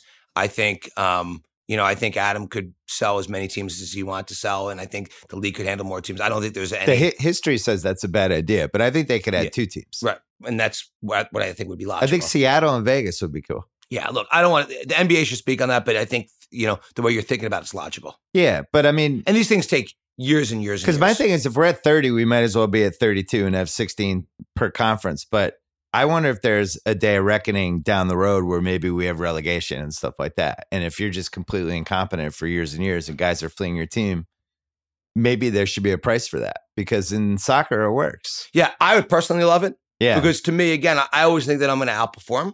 yeah. So, but you know, for the people that are on the but, you know, again, split the league in half. There's going to be half that hate that, and there's going to be half that love that. I don't think you, you know, if you ask, you know, the best owners in sports, they're going to say, yeah, we love the idea of relegation. Let's keep pushing people out, you know, because they're not scared of being relegated. When when the owners get together, um, what are the dynamics? You, You have know- all these rich, pe- rich, successful. Yeah, I would say high high self-esteem people and they're all in one place and they all think they're right. Yeah. So for me, it's actually interesting because I don't participate as you know, Josh and David are the the owners that represent the Sixers, but I probably have the most owner interaction because of fanatics. There's not a day that goes by that I'm not, not dealing with an owner in Yeah. sports. Um, and so I look, I I have a lot of people I learn and grow from and and and pick information from. And it, there are look, there are getting owners to work together is you know also it's it's a it's a core responsibility of the commissioner. I enjoy I enjoy all the little secret stories. There are many float of them. around. There's, Yeah, uh, you, give you, me you one. need to, you need to come in with like some Grey Goose and beer here if you want to get the secret stories coming out. you uh you got to know Embiid pretty well. I do know. Give I- me one story about Embiid that would surprise people. Um, the story about Joe that would surprise people is he does not drink alcohol, and everyone thinks he does because he's got such a big personality. Yeah. I've seen him, and there were people think like everyone thinks he drinks, and Joe is. I'm super close with Joe. I've seen him consume alcohol twice in his life, and I've been with him hundreds of times. He does not drink alcohol. He hates it. He's scared of it. Um, and by the, by the two times he did drink, which they scared me. I'm Right. joking, obviously, but yeah, but, but Joe doesn't drink alcohol. I mean, that, that's certainly you know that's a I don't know. I, I think a lot of people I don't know if that surprised you or not. Um, it's, I'm getting some head shaking. Yes, o- o- over here. Kyle drinks surprise. alcohol over there. Yeah. Surprise. Yeah. I do too. He's- yeah. Um, but but fortunately, Joe doesn't. Um, he What- used he used to love Krispy Kreme donuts, but he's over that. He's uh, he's very focused on his conditioning now. Yeah, what's is that is that a real thing now? Are we going to get 35 pounds lighter Joel Embiid this year? he Joe is determined. I, I've talked to Joe. He actually just texted me as I was walking in here. He just got back from from uh, vacation, and he's you know I talked to him a few days ago. He, he's he's on a mission. I think he's on a mission. I think. Listen, I could tell you one thing. Joel is, and I like. Look, I think we're so fortunate with Joel, with Ben. Uh, but you know, you asked me specifically about Joel. Joel is a really smart and intelligent guy. Um, also, you know, I, I think a lot of people might underestimate his intellect. Um, when he went through what he went through last year, he's not just like shit. We lost and let's move on. He's saying that's going to drive him like crazy to to to to be better. And I think he also knows he's got a body he's got to take really good care of. So I think um, I would. I, I'm I'm a huge believer that he's gonna um, just. I think his conditioning will be the best ever. I honestly think he's he's doing himself a I'll- I'll- disservice if he doesn't think otherwise. Yeah, but, I but thought he was too heavy last year. Yeah, yeah, uh, uh, but he, he look he he'll, he'll get to whatever he thinks is the right place. But I know he's very focused on on, great, Especially with condition. big guys. When you're carrying extra weight like that, Well, I can, I can speak for that myself. Yeah. I'm, definitely, I'm definitely carrying some extra weight weight now, and it's definitely it hurts me in every way I move my body. when you're talking about a seven foot two guy, they're like a skyscraper, you know. And you and the more weight you add, the more stuff it, it could screw it up. But I I thought you guys at least should have made round three last year. And Milwaukee kind of had your number during the season. I don't I- know if it would have been yeah, as I- simple as I oh don't yeah, that. I think we actually had Milwaukee's number, but well, yeah, Yeah, Giannis yeah. was a problem for you guys. yeah, I mean, I I was look. Here's the thing: once you get the outcome like we had, you just need to move forward and say, you know, what's next and how do you build and learn and grow from that. But um, certainly, um, it wasn't the ending that we should have had, and certainly we shouldn't have been in that position to start with. We should have just, you know, we should have been in a stronger position and not come down to a lucky shot that I think all Philadelphia will see for the next, you know, imagine that shot in, until we get our first trophy. We stole out Horford from us. I'm not feeling bad. I didn't enjoy that. That makes me happy. I mean, now that now that I know you really love Al Horford's great. Yeah. I I did not like Ky- Kyrie, especially year two. I liked him year one, um, but was happy to see Kyrie go. But I loved Al Horford. Well, I'm He was glad- a great I'm- I'm- teammate. I'm, glad that some misery is coming your way. He was a great Celtic, and I look forward to the Celtics getting revenge. You, you, I feel like the Celtics aren't on your radar anymore. You've moved on. No, you know, to listen. this like mediocre I- Brooklyn team that they're gonna have next year. I- I'll tell you, I have huge respect for Wyc as an owner. I think he's a really good owner. I think they built a really good organization. I think anyone, anytime you don't respect, um, first of all, Boston, Boston may be the most successful. I mean, I don't know that anyone's. ever- I mean, how many rings has Boston got? You've got the Patriots have six, Celtics have one. we have twelve this century. twelve this century, right? Yeah, I was just so you. We have four times as many as the Yankees this century. Yeah, We don't think about last century with baseball. We just talk about this century. Let me tell you this. So, so we just had the um, the Blues beat um, your hockey team. In game seven, yes. Yeah, and the sales were spectacular. You know why? For for the Bruins or the Blues? For the Blues, Yeah. They were they, they were spectacular because that market had you know St. Louis hadn't won a championship. Right. It was their first championship. It was literally as big as a hot market as we've ever had for Fanatics. Was the the, the Blues hot market? And by the way, Toronto. What was incredibly painful for me to watch was also spectacular. I mean, these were two great hot markets for. Well, when you haven't won a title and you win that first one, you're spending at least somewhere, depending how much money you have, somewhere between fifty and three hundred dollars on t-shirts and hats. Right. And It's most, just- mo- you most of that's coming to. from us as well, which we, we, Yeah. we enjoy and appreciate. I remember when the Pats won in 01, we hadn't won a title in 16, 15 years in Boston, and they won. I was just like, well, I'll, I'll, I'll what is it? I'll So- buy the so- SI set. I'll buy the hat. I'll buy the t-shirt. So I'll give you an ownership story that you'll like, and, and this will resonate with you really well. So um, I was with, I've been with Robert at certainly last couple years of him winning the AFC Championship games, and I've been with other teams when they've won, you know, the NFC Championship game. And when you watch um, the Patriots win an AFC Championship game, they don't even care. yeah, we don't even look at this. They- They're like, okay, Yeah, we don't care about those There's no celebration. You lose money when the Pats win I'm the not AFC even talking title. about, now. I'm not even talking about the sports merchandise. I'm just talking about the mentality Yeah. of the Patriots, which is like we're not here to win an AFC championship. We're here to win, win, win a Super Bowl. That's it. Period. End of story. Right.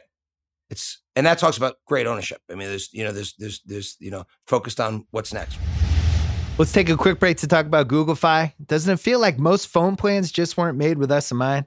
Between bad coverage, paying too much for data you don't ever actually use, and crazy roaming charges, Google Fi is a phone plan by Google made with features that people like you and I actually want.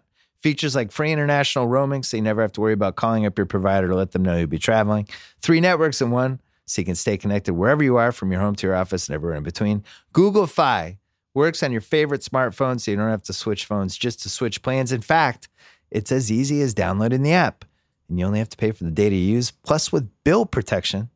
If you ever do use a lot of data, your bill is capped at a reasonable amount.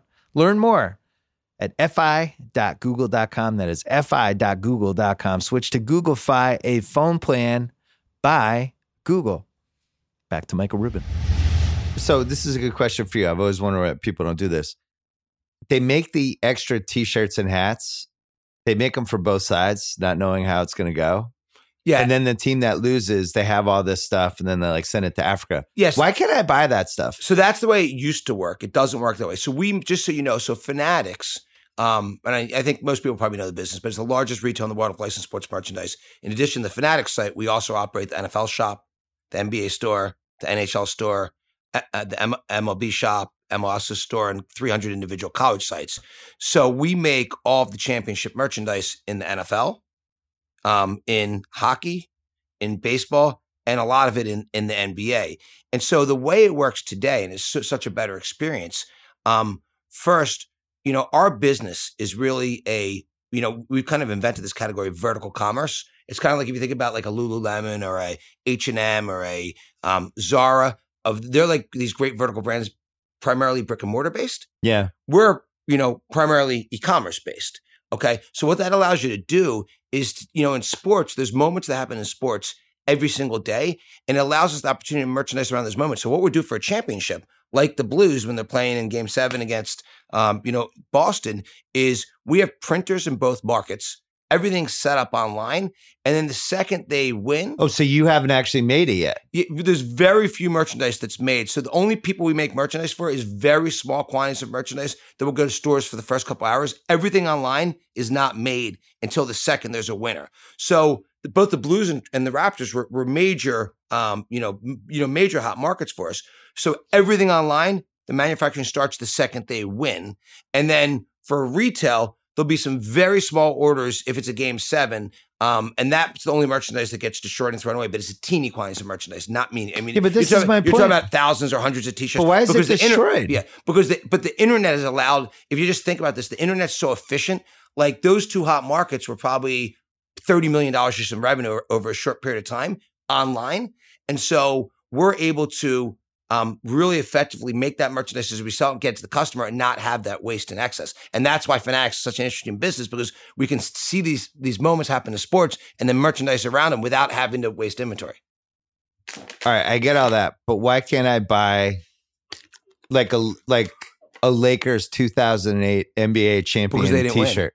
I know, but I would wear that around the office because I hate the Lakers. But you guys didn't fucking win. Listen, This I'm going to tell you what I'm going to do for you. I'll, prob- I'll probably get a legal letter for someone, but you pick the T-shirt that you want in the next championship. I will send you the, the, the winning T-shirt of the team that lost. This is a true story. I will story. do that for you. This is a true I will, story. I will do that for you. 2000, So long as it's not anything Sixers related. that I will not give you the pleasure of. 2002, the Super Bowl, February. We beat the Rams. I'm leaving the Superdome, and they're selling stuff for both teams because this is before the Yeah. Fanatics era. And I bought this Champions Rams mug and T-shirt, and then I wore the Rams T-shirt for like six years, and it was like my favorite T-shirt because it was like fuck those guys.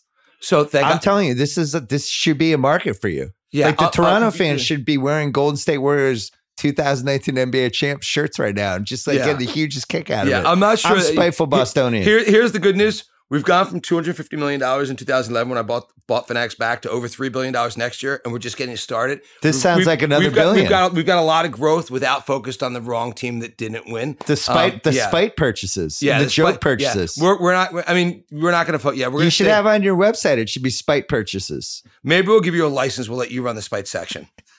We have a Rams fan at the Ringer. I absolutely would have given him a Rams Super Bowl champion shirt. Be like, sorry, this is as close. Listen, to I do. You've got one a year per. Now you can take. You got. You got four champions per year. You get one per year. You tell me what it is, and we'll give you a losing team, and you can torture one person. We're in a year. slump now. We haven't won a title in like six months.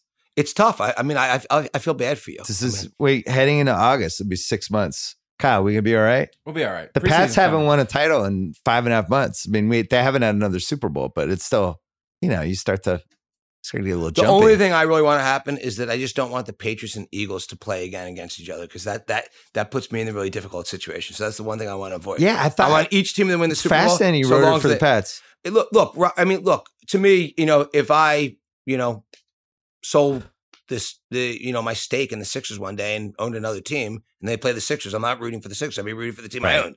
You know, Robert and Jonathan Kraft are literally their family to me. So I don't, you know, it, it just it felt wrong. That's what I could tell you. Um, I oh, I really hope that they never play each other again in the Super Bowl. What's the most surprising apparel trend that you don't understand right now? The most surprising apparel trend that I don't understand right now. Um that's a great question. Or maybe there's no trends. No, there's lots of trends, but I understand them. The question is trying to think of one that I don't understand that doesn't make sense to me. Um, you know, the the trends that are driving business right now are logical trends. I mean, for us, by the way, if you go back to really how we've grown so much as a company, I mean, the first thing is think about you grew up in Boston, right? Yeah. Now you live here in Los Angeles. If you went out to buy a Celtics jersey or, or a, a Boston Red Sox jersey, you're not going to be able to find that. So the first thing Fanatics did was captured anybody who lived out of market who was no longer buy, be able to buy that inventory in the, the new market they live, whether it's their school that they went to college at, Yeah. or the pro teams. That was a big market for us. So just kind of fulfilling the unmet demand. And then the whole license industry was always, um, you know, you really think about Nike, Adidas, Under Armour, these are great performance brands. They really partner with the leagues and teams because they want to elevate, you know, their brand to sell more branded footwear and apparel. And so they didn't chase the business, the license business the way we do. We wake up and go to bed every day obsessed about how do we maximize every sale in the licensed sports business. So I think for us, what's been incredible is we've, we've seen so much growth through um, making merchandise that wasn't previously available available to people that were out of market, and then to really you know just have whatever the fan desires. And the way we've built our supply chain is to to really be able to in real time meet the demand of whatever moment gets created. So I don't So think the immediacy would be the big yeah. trend. So talk about Kawhi coming to the Clippers Boom. five years ago, you know, that couldn't be capitalized on. Now that's going to be an enormous moment for us. And the moment that the NBA, you know, proves, you know, each of these these um, you know, transactions, we're out there selling that merchandise. So Kawhi, he signed today. Yep. So when can you have the jersey out? I don't have It's my like the phone, next but I'm, I'm assuming it's today. I'm assuming I'm, I'm assuming it's um it's live. Sa- Saj's going to take a look right now to see if we can buy a Kawhi jersey yet, but I'm assuming it's it's already. I mean, What about a Terry Rozier Hornets jersey? Maybe not. You don't rush order that one. You know, our, so I'll tell you something really interesting. In the NFL, um, the way it used to work is Nike made players jerseys for about five players per team, and we actually went to the league five years ago and said, "Look, there's 1,700 guys to play in Yeah, a, that's a bullshit. given year. We, I we never want, liked that. We want to sell all 1,700, Yeah. and so now we make all 1,700. So if you go to NFL Shop or you go to Fanatics, you can buy any player anytime. We do the same thing in the NBA. We do the same thing in hockey. So again, that's why you know Fanatics has really helped to better satisfy fans because fans want different things and, and you've got to be able to give the fan whatever they want the home model the away model the alternative model men's women's kids and by the way players get hot and players get cold and somebody get injured and you know things change and so the idea that the way it used to work you bought your inventory a year in advance and guessed who was gonna you know what teams would be hot and what players would be hot is a Now you complete flip it. yeah now now everything's done in real time You should start making the Westbrook Heat jersey right now. Just Um, put it online. Yeah, you can get him? yeah so he's more focused on getting the uh can we get him the can we get him the uh, oh, so the Kawhi are there. Oh. you like that No, I think I think we're on it's- it I think it's a really interesting time because I even remember two years ago. My son's name is Ben, so he's Ben Simmons. love it And when he was all excited for him to go to has the ben simmons Boston, met ben simmons they have met, and there's a picture of them together. Good. I don't. I don't think taller Ben Simmons was as excited as shorter Ben Simmons, but um, Tall Ben Simmons is a good guy. No, he is a good guy. No, he, he's- he, he- he, he loves his fans. um, so when he got drafted by the Sixers, my Ben Simmons was like, "I want Ben Simmons." Actually, stuff. by the way, I told Ben Simmons last night I was doing this, and I told him he should because I was with him at dinner last night. I was going to actually drag him in just to be funny. I've met Ben Simmons. Yeah. He's a good guy. You, you could have had him. You could have had him this morning. And, uh, Oh, that would have been he- great. Yeah. He, So- he's, he's far more entertaining than me. So my he might not talk about fanatics as eloquently, but my, not, my Ben Simmons wanted the Ben Simmons thing. We had to order it, and it took like a couple weeks. It seems like even in the last couple years, get much it's, faster. it's faster. Yeah, because the way it works now is we bring blanks in of every team and then we keep them domestically and we print them on demand. So the way it used to work is you might have had to make the blank first. Now we have blank jerseys here for each of the teams. Um, and then you can print them as you go. What about the ones where teams make their where got people want to make their own jerseys, but it's kind of a fuck you to the team or Well, you, you can't make your own jersey. like Dolan but- sucks and you get a Knicks we- jersey. You yeah, you have to like Yeah, we, we have lots stuff. of things that you can't do. And, Yeah. and certainly that So do you have somebody who's who vets all that stuff? It's done with technology, and the leagues give you words as well that you can't use. And then once every year, you screw something up and you get screamed at, and that's just part of the business. so people are trying to get through the censors. every day, every day. We had a, a God. I, I shouldn't even bring this up, but we had No, a, this is great. we had a horrible situation with the the tragic. Who is the uh, I'm embarrassed. The animal who who passed away in the zoo a couple years ago. Um, the, the yeah, and so we we were w- without getting into which league it was. We were um, customers were making them like crazy. And then the league told us to take them down. Then fans went crazy. And the league said to put it back up. And we, we you know, we people get, you know, we, we create some good social media banter when people are unhappy with some of the things that that that we either screw up or um or the leagues ask us to do. What depending on the about like. Chinese jerseys? Yeah, I mean, we we we have we in the NBA we do um we do different versions that Like have the letters and stuff? Y- yeah, yeah. No, certainly one of the big risks in our business. One of the things that we fight against very much is counterfeit.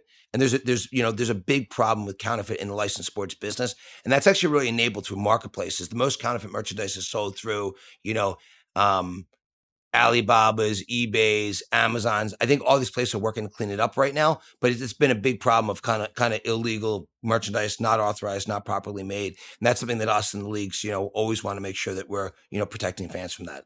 Do you think the throwback jersey thing that's kind of tailed off? No, I think I no, I think I think it's good, and I think license is actually going going through a really strong period now. We see you know tremendous momentum in the business, and one of the things we think about actually is how do we grow the overall category because the, the the global category of licensed sports is about a twenty five billion dollar category, Yeah. but apparel is about a trillion dollar category. right. So what I think about is like share of closet. So I'm looking around in this room right now, and I don't see any licensed sports merchandise that any we got. You know, um, six people, no licensed sports merchandise. So we got to think about how do we. Um, I see some headwear behind me. No one's wearing it. Um, we got to think about how do we keep you know, growing the share of closet? How do we get more? Pro- how do we bring new categories? Kyle categories? can attest. My closet has a lot of stuff. Oh yeah, I get I get stuff. Kyle got Kyle got a lot of freebies for me from Good. stuff I Well, have, I stuff think- I've had from the past. The problem is when you hit your forties, it's a little harder to be like, I'm going to wear my Red Sox jersey today. God. My friend Daniel, who's like in his fifties now, he still wears Red Sox jerseys, and we make fun of him. I do feel like there's a point. Some people don't care. yeah, I'll still wear mine But by the way, I, ne- I never wear jerseys ever, but I wear lots of licensed sports merchandise. I wear great T-shirts. it's weird for wear- us to wear NBA jerseys Yeah. after like age what forty two. I've ne- I've never been one to wear jerseys myself. I'm just not that cool. Or Football fashionable. jerseys have stayed Yeah. pretty cool for Yeah. the most part. But we look, we sell. I mean, we, we sell more jerseys than anybody in the world um, in all the sports. Um, but our job again is to maximize each category of merchandise. So we don't just want to maximize t-shirts, hoodies, jerseys, and headwear. We want to figure out how do you get new products into the marketplace. So, the hoodies have gone way up. bit, hoodies Last are- like five six years. That must have I'm a big like hoodie. By the way, this Yeah. is. I'm actually. I generally wake up and go to bed in a hoodie. This Yeah. is. I'm out of character today. the hoodies are. uh I would imagine that that blew Yeah. up. And by the way, you got to keep making better hoodies and elevate hoodies. And you know, I even had someone. By the way, this weekend in Vegas, someone talked to me. Uh, actually, Meek Mill said to me this week in Vegas, like Michael, you got to do a collaboration with Off White. And literally, he's like, I want to reach out to the guy. This is a great idea. Like, we should be doing Off White licensed sports merchandise. So I was like, Meek, it's a great idea. Literally, just like so. That's an idea. How do you grow the market? So it's a perfect example of literally three o'clock in the morning. Meek just gets on his performance. We're talking about fanatics, and you know, Meek is now an owner of Lids Yeah. uh, which we're partners in together with him. And um, and all of a sudden he's talking about off white, and I hadn't thought about it, but you know he thinks from you know kind of that kind of fashion forward um, you know perspective. what is the most popular hat right now? Style. Yeah, most popular hat would definitely be the new Era 5950 hat, which the, it's the classic hat. It's the baseball hat that's you know on, on field, the, the NFL hat that's on field, and that's that's still the number one hat. And that's been number one for a couple of years. It's been number one for a long time. It's it's been number one hat for a long time. Are there fanatic stores, Yeah. So our business, so or you just you you have satellite places? So it's it's interesting. We started only as an e-commerce site. yeah, So we started with Fanatics and then NFL Shop, NBA st- Store, NHL Store, and MLB Store. And then what happened is the e-commerce business kept growing and growing. Owners were coming to us say, "Hey, we need you to operate our venue because we want to give an integrated experience to a fan. So that if a fan walks into a stadium, they want to be able to, to buy it online at the league store and pick it up in the stadium or be in the stadium if the stadium's out of merchandise. You know, hey, they can use the online inventory to service that fan. So, th- so we now have about 50 um, we have about 50 uh, individual um, venues that we operate in San Francisco. We operate most most most of the teams in San Francisco, as an example. yeah. Um, and so that's it's it's a relatively it's about of you know again next year will be over three billion dollars. It's about a two hundred million dollar piece of our business. Um, but it is growing nicely, and I think it's very strategic to best servicing the fan. We are also a large investor in Lids, which is the largest um, licensed sports retailer as well. Have you noticed like what those little Amazon pop up stores? Like they have a couple in LA. It's like these small spaces, and you basically order online, but they have a couple sample sizes. yeah, I, I haven't was wondering, like, what- person, but I don't. I. It's an interesting model. I don't know if it works, but uh, Yeah. it's it's definitely noticeable. Yeah, I, I haven't spent enough time to really understand. I can tell you, for us, we want to make sure that that we make the merchandise that that the fan wants available in whatever channel they want. So whether they want to buy it online, whether they want to buy it mobile, whether they want to buy it in an app, whether they want to buy it in a venue, whether they want to buy it in a store, whether they want to buy it, you know, at a bookstore, whether they want to buy it, you know, in whatever, you know, that's you know, our job is to grow the market. For me, is you know, uh, an entrepreneur who you know, we have this company that's you know, I want, I'm trying to think about how do we get it from three billion dollars to ten billion dollars over the next decade. So the most important thing we need to do is keep growing the category and get a bigger share of that trillion dollar apparel market. Is Amazon a competitor, a partner, or both? So Am- Amazon um, today is, is a competitor. They do sell licensed sports merchandise. I'd say most of the better products, you know, you can't buy at Amazon. Yeah, Um, you know, the leagues want to sell them through their own direct to consumer business and through their, you know, kind of their strategic retailers. that makes sense. um, sense. I do think as a big growth strategy for Fanatics long term, we believe that every global marketplace from Amazon to Alibaba to uh, eBay um, to Walmart, who we just did a deal with here uh, in the US, to Coupang in Korea, to Rakuten in, in, in, in, Japan, and so on.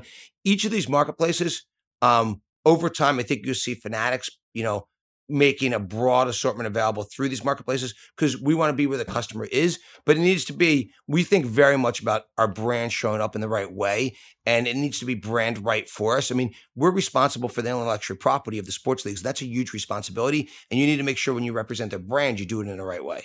Have they thought of, you know, now that it's just a merry-go-round with the NBA every year, nobody's.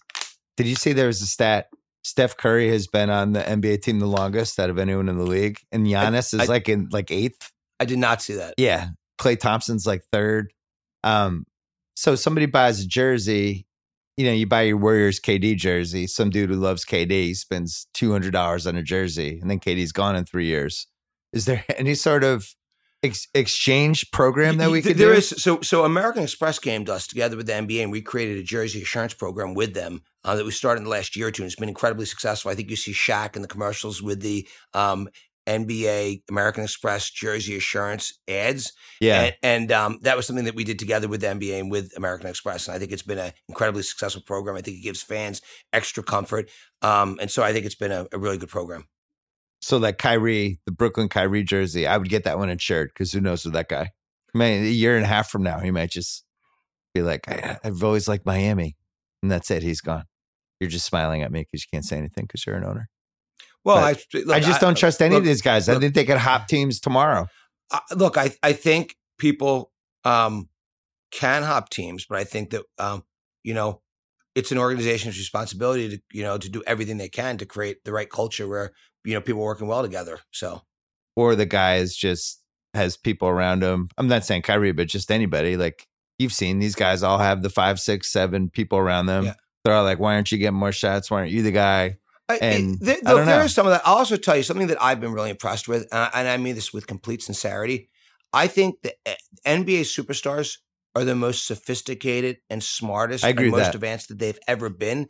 Like when I think about conversations that I have, there are so many um, NBA superstars that are hitting me up about business opportunities, and, and I'm having like really intelligent conversations with guys about this. And people are like, you know, um, even this weekend, you know, I was with, with a couple of people, and- they, they care deeply about business. So I love to see, you know, athletes in general, and certainly in the NBA, these people becoming real strong business people. And I think it makes them better on the court as well, because if you have such a good, you know, if if, if if you start to develop good business sense, I think that helps you be a better um, player as well, because you just learn to, to to to win even that much more. But I think the NBA superstar has never been more sophisticated and more um, intelligent, and I think um, making really good decisions on their own. And eh, look, there's always special situations, but these, these, this is a smart group of guys. I think that's why KD and Kyrie went to Brooklyn. I think the business, because on the surface, it makes no sense to pick the Nets over the Knicks. The Knicks are a 70 year franchise with a hundred times as many fans playing in the most important NBA building we have. Team was bought by Joe and Clara Tsai. He's a co-founder of Alibaba. yes. He's built one of the most important companies in China. Um, he's, um, by the way, they're my partner. We're competitors on the court. and you just told and- me and- and how many my- people watch. By the way, they're my they're my partner in the Reform Alliance. They, they're Yeah. a major contributor in the Reform You just said 50 million people watched yeah, yeah. a so, game in so, China. Like, so, and to me, I believe any sports organization that I want to be involved with, I think should always be on the right side of of, of that. That that should be an advantage to us. Yeah, I think that was a huge asset for them. And those guys go there and they're looking at it not just as a basketball decision, but as not just Alibaba, but also like Roc Nation and all the stuff they're trying to do. And they, I think, really sold them on a whole overall look- thing. Look, Roc Nation's in. I got to tell you something. I didn't know anything about Roc Nation until two years ago. We got into a forced. I don't know if you really understand this. We got into a forced marriage because, um, you know, Meek Mill was one of my, you know, closer friends, and I sat next to him in court the day when I thought he was going for a 15 minute routine hearing, and I watched him get sent to prison for two to four years for not committing a crime against the recommendation of both the DA and probation officer who said he shouldn't be sentenced, and um, I literally, you know, they took him away um, to prison, and basically, I started crying. He started, you know, tearing up, and I looked at him. I said, "I'm not going to stop you out of prison." Well, sitting right next to me was this woman, Desiree Perez from Roc Nation, who kind of runs Roc Nation. And Desiree said, "I'm not stopping." I'm like, "Who are you? Who are you?" And we and we joined forces. And I got to tell you something. Going through what I went through with the past two years with Roc Nation, they stepped up for Meek in a way that I think most people would not step up for somebody. So I can tell you, um, you know, it's and people. Someone just asked me about Jay. You know, I didn't know. other than to meet Jay socially, you know, you know, five times in my life before, you know, the you know a year and a half ago, watching the way they stand up for things that they believe in in this world, whether they're you know nothing to do with sports, just they when when Jay sees something that he thinks isn't right, um, they're going to go deal with it. Um, when Twenty One Savage was in pr- in prison, you know, for you know really for no reason, you know, he went and you know just said go fix it, and you know it got fixed. So um, it's interesting to see to see the inside of, of Roc Nation because I've gained so much respect for for kind of the core values of, of how they think. It is a weird time as we head into next decade. You're signing an NBA player, and you're not just trying to entice them with the organization and the city. Now you have to bring all these extra Well, things to the table. I feel like, which, yeah, so- which isn't a bad thing. So I think what what I generally hear from um athletes start like from the best athletes, forget about the NBA, just stars in sports, is the first thing they want to think about is, you know, are they going to go to an organization where where they, they can win championships? You know, most strong competitors, they think about that first. yeah, Okay. Two, how's the chemistry going to be with the people they're going to play with? And this again, this is any sport. Um, three, how do they think about the organization? Is it a winning organization? Okay. They're smart. They're evaluating the same way, the same way a sports team evaluates a player. A player is evaluating the quality of the, of the sports organization that they're going to go to play for. For money, but generally there's a lot of people. The money almost works itself out because there's yeah. multiple people wanting to do, do that. And then they'll look at a city and say, is this a good city to be in where I can get additional business opportunities? What's going to be my endorsements? So I think that, that- and that's why I said I've never seen more sophisticated um, athletes and stars than there are today asking all the right questions. You know, the internet, social media, it's educated people in a way that we didn't have 10 or 15 years ago. The world's changed a lot. I agree. And when they enter the league, I think the league has done a good job of looking out for them coming out of the gate and teaching them Yeah. a couple things. But yeah, I think about it with my daughter. I mean, my daughter, the access she has today, I mean, you know, she'll come ask me a question, and if I don't want to answer the question, she's like, she's got it from the internet in two seconds. It's not like it True. wasn't that way when we grew up. True.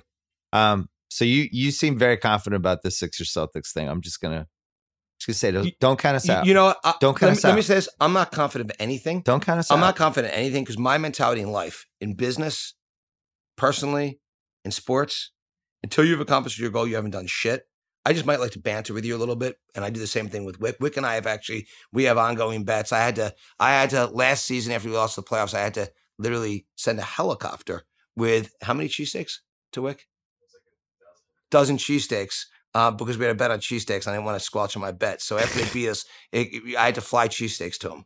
What Was it lobster rolls or was it cheesesteaks? Oh, we got lobster rolls if we won. Yeah. So was lobster rolls? High stakes bet. It was Overrated in Massachusetts. Yeah, well, he got the cheesesteaks. He said they were delicious too, and I think ev- Cheesesteaks not everyone in the office enjoyed it and said like, yeah, you know, Michael Rubin's, you know, feeding us warm cheesesteaks because, um, you know, the Sixers uh, did in advance against the Celtics. Thanks for coming on. This was fun. Hey, It is my pleasure. All right. Thanks to ZipRecruiter. Don't forget to go to ziprecruiter.com slash BS. Thanks to Grand Theft Auto online, where the Diamond Casino and Resort is now open. It's a one stop destination for quality entertainment and high end living. A range of experiences for all kinds of players. There's gambling. You can purchase a penthouse to become a VIP member. You can gain access to VIP lounges, high limit tables, and more. Experience luxury at the Diamond Casino Resort, the latest free update to Grand Theft Auto Online. Access free with every copy of Grand Theft Auto 5 available now at rockstargames.com. Kyle, you ready for Grand Theft Auto 6 yet? Yes. When is Yes. that coming out? Yes, I think only they know, but I'll be buying. Are they just going to drop it and it's going to be like a nuclear bomb in the video game It's industry? got to be around the holiday season, right? It'll dominate. oh, absolutely. This this game's been running for like seven years or something, and people are still like going crazy. Still great. Still great. All right, we'll be back later in the week with another podcast. Until then.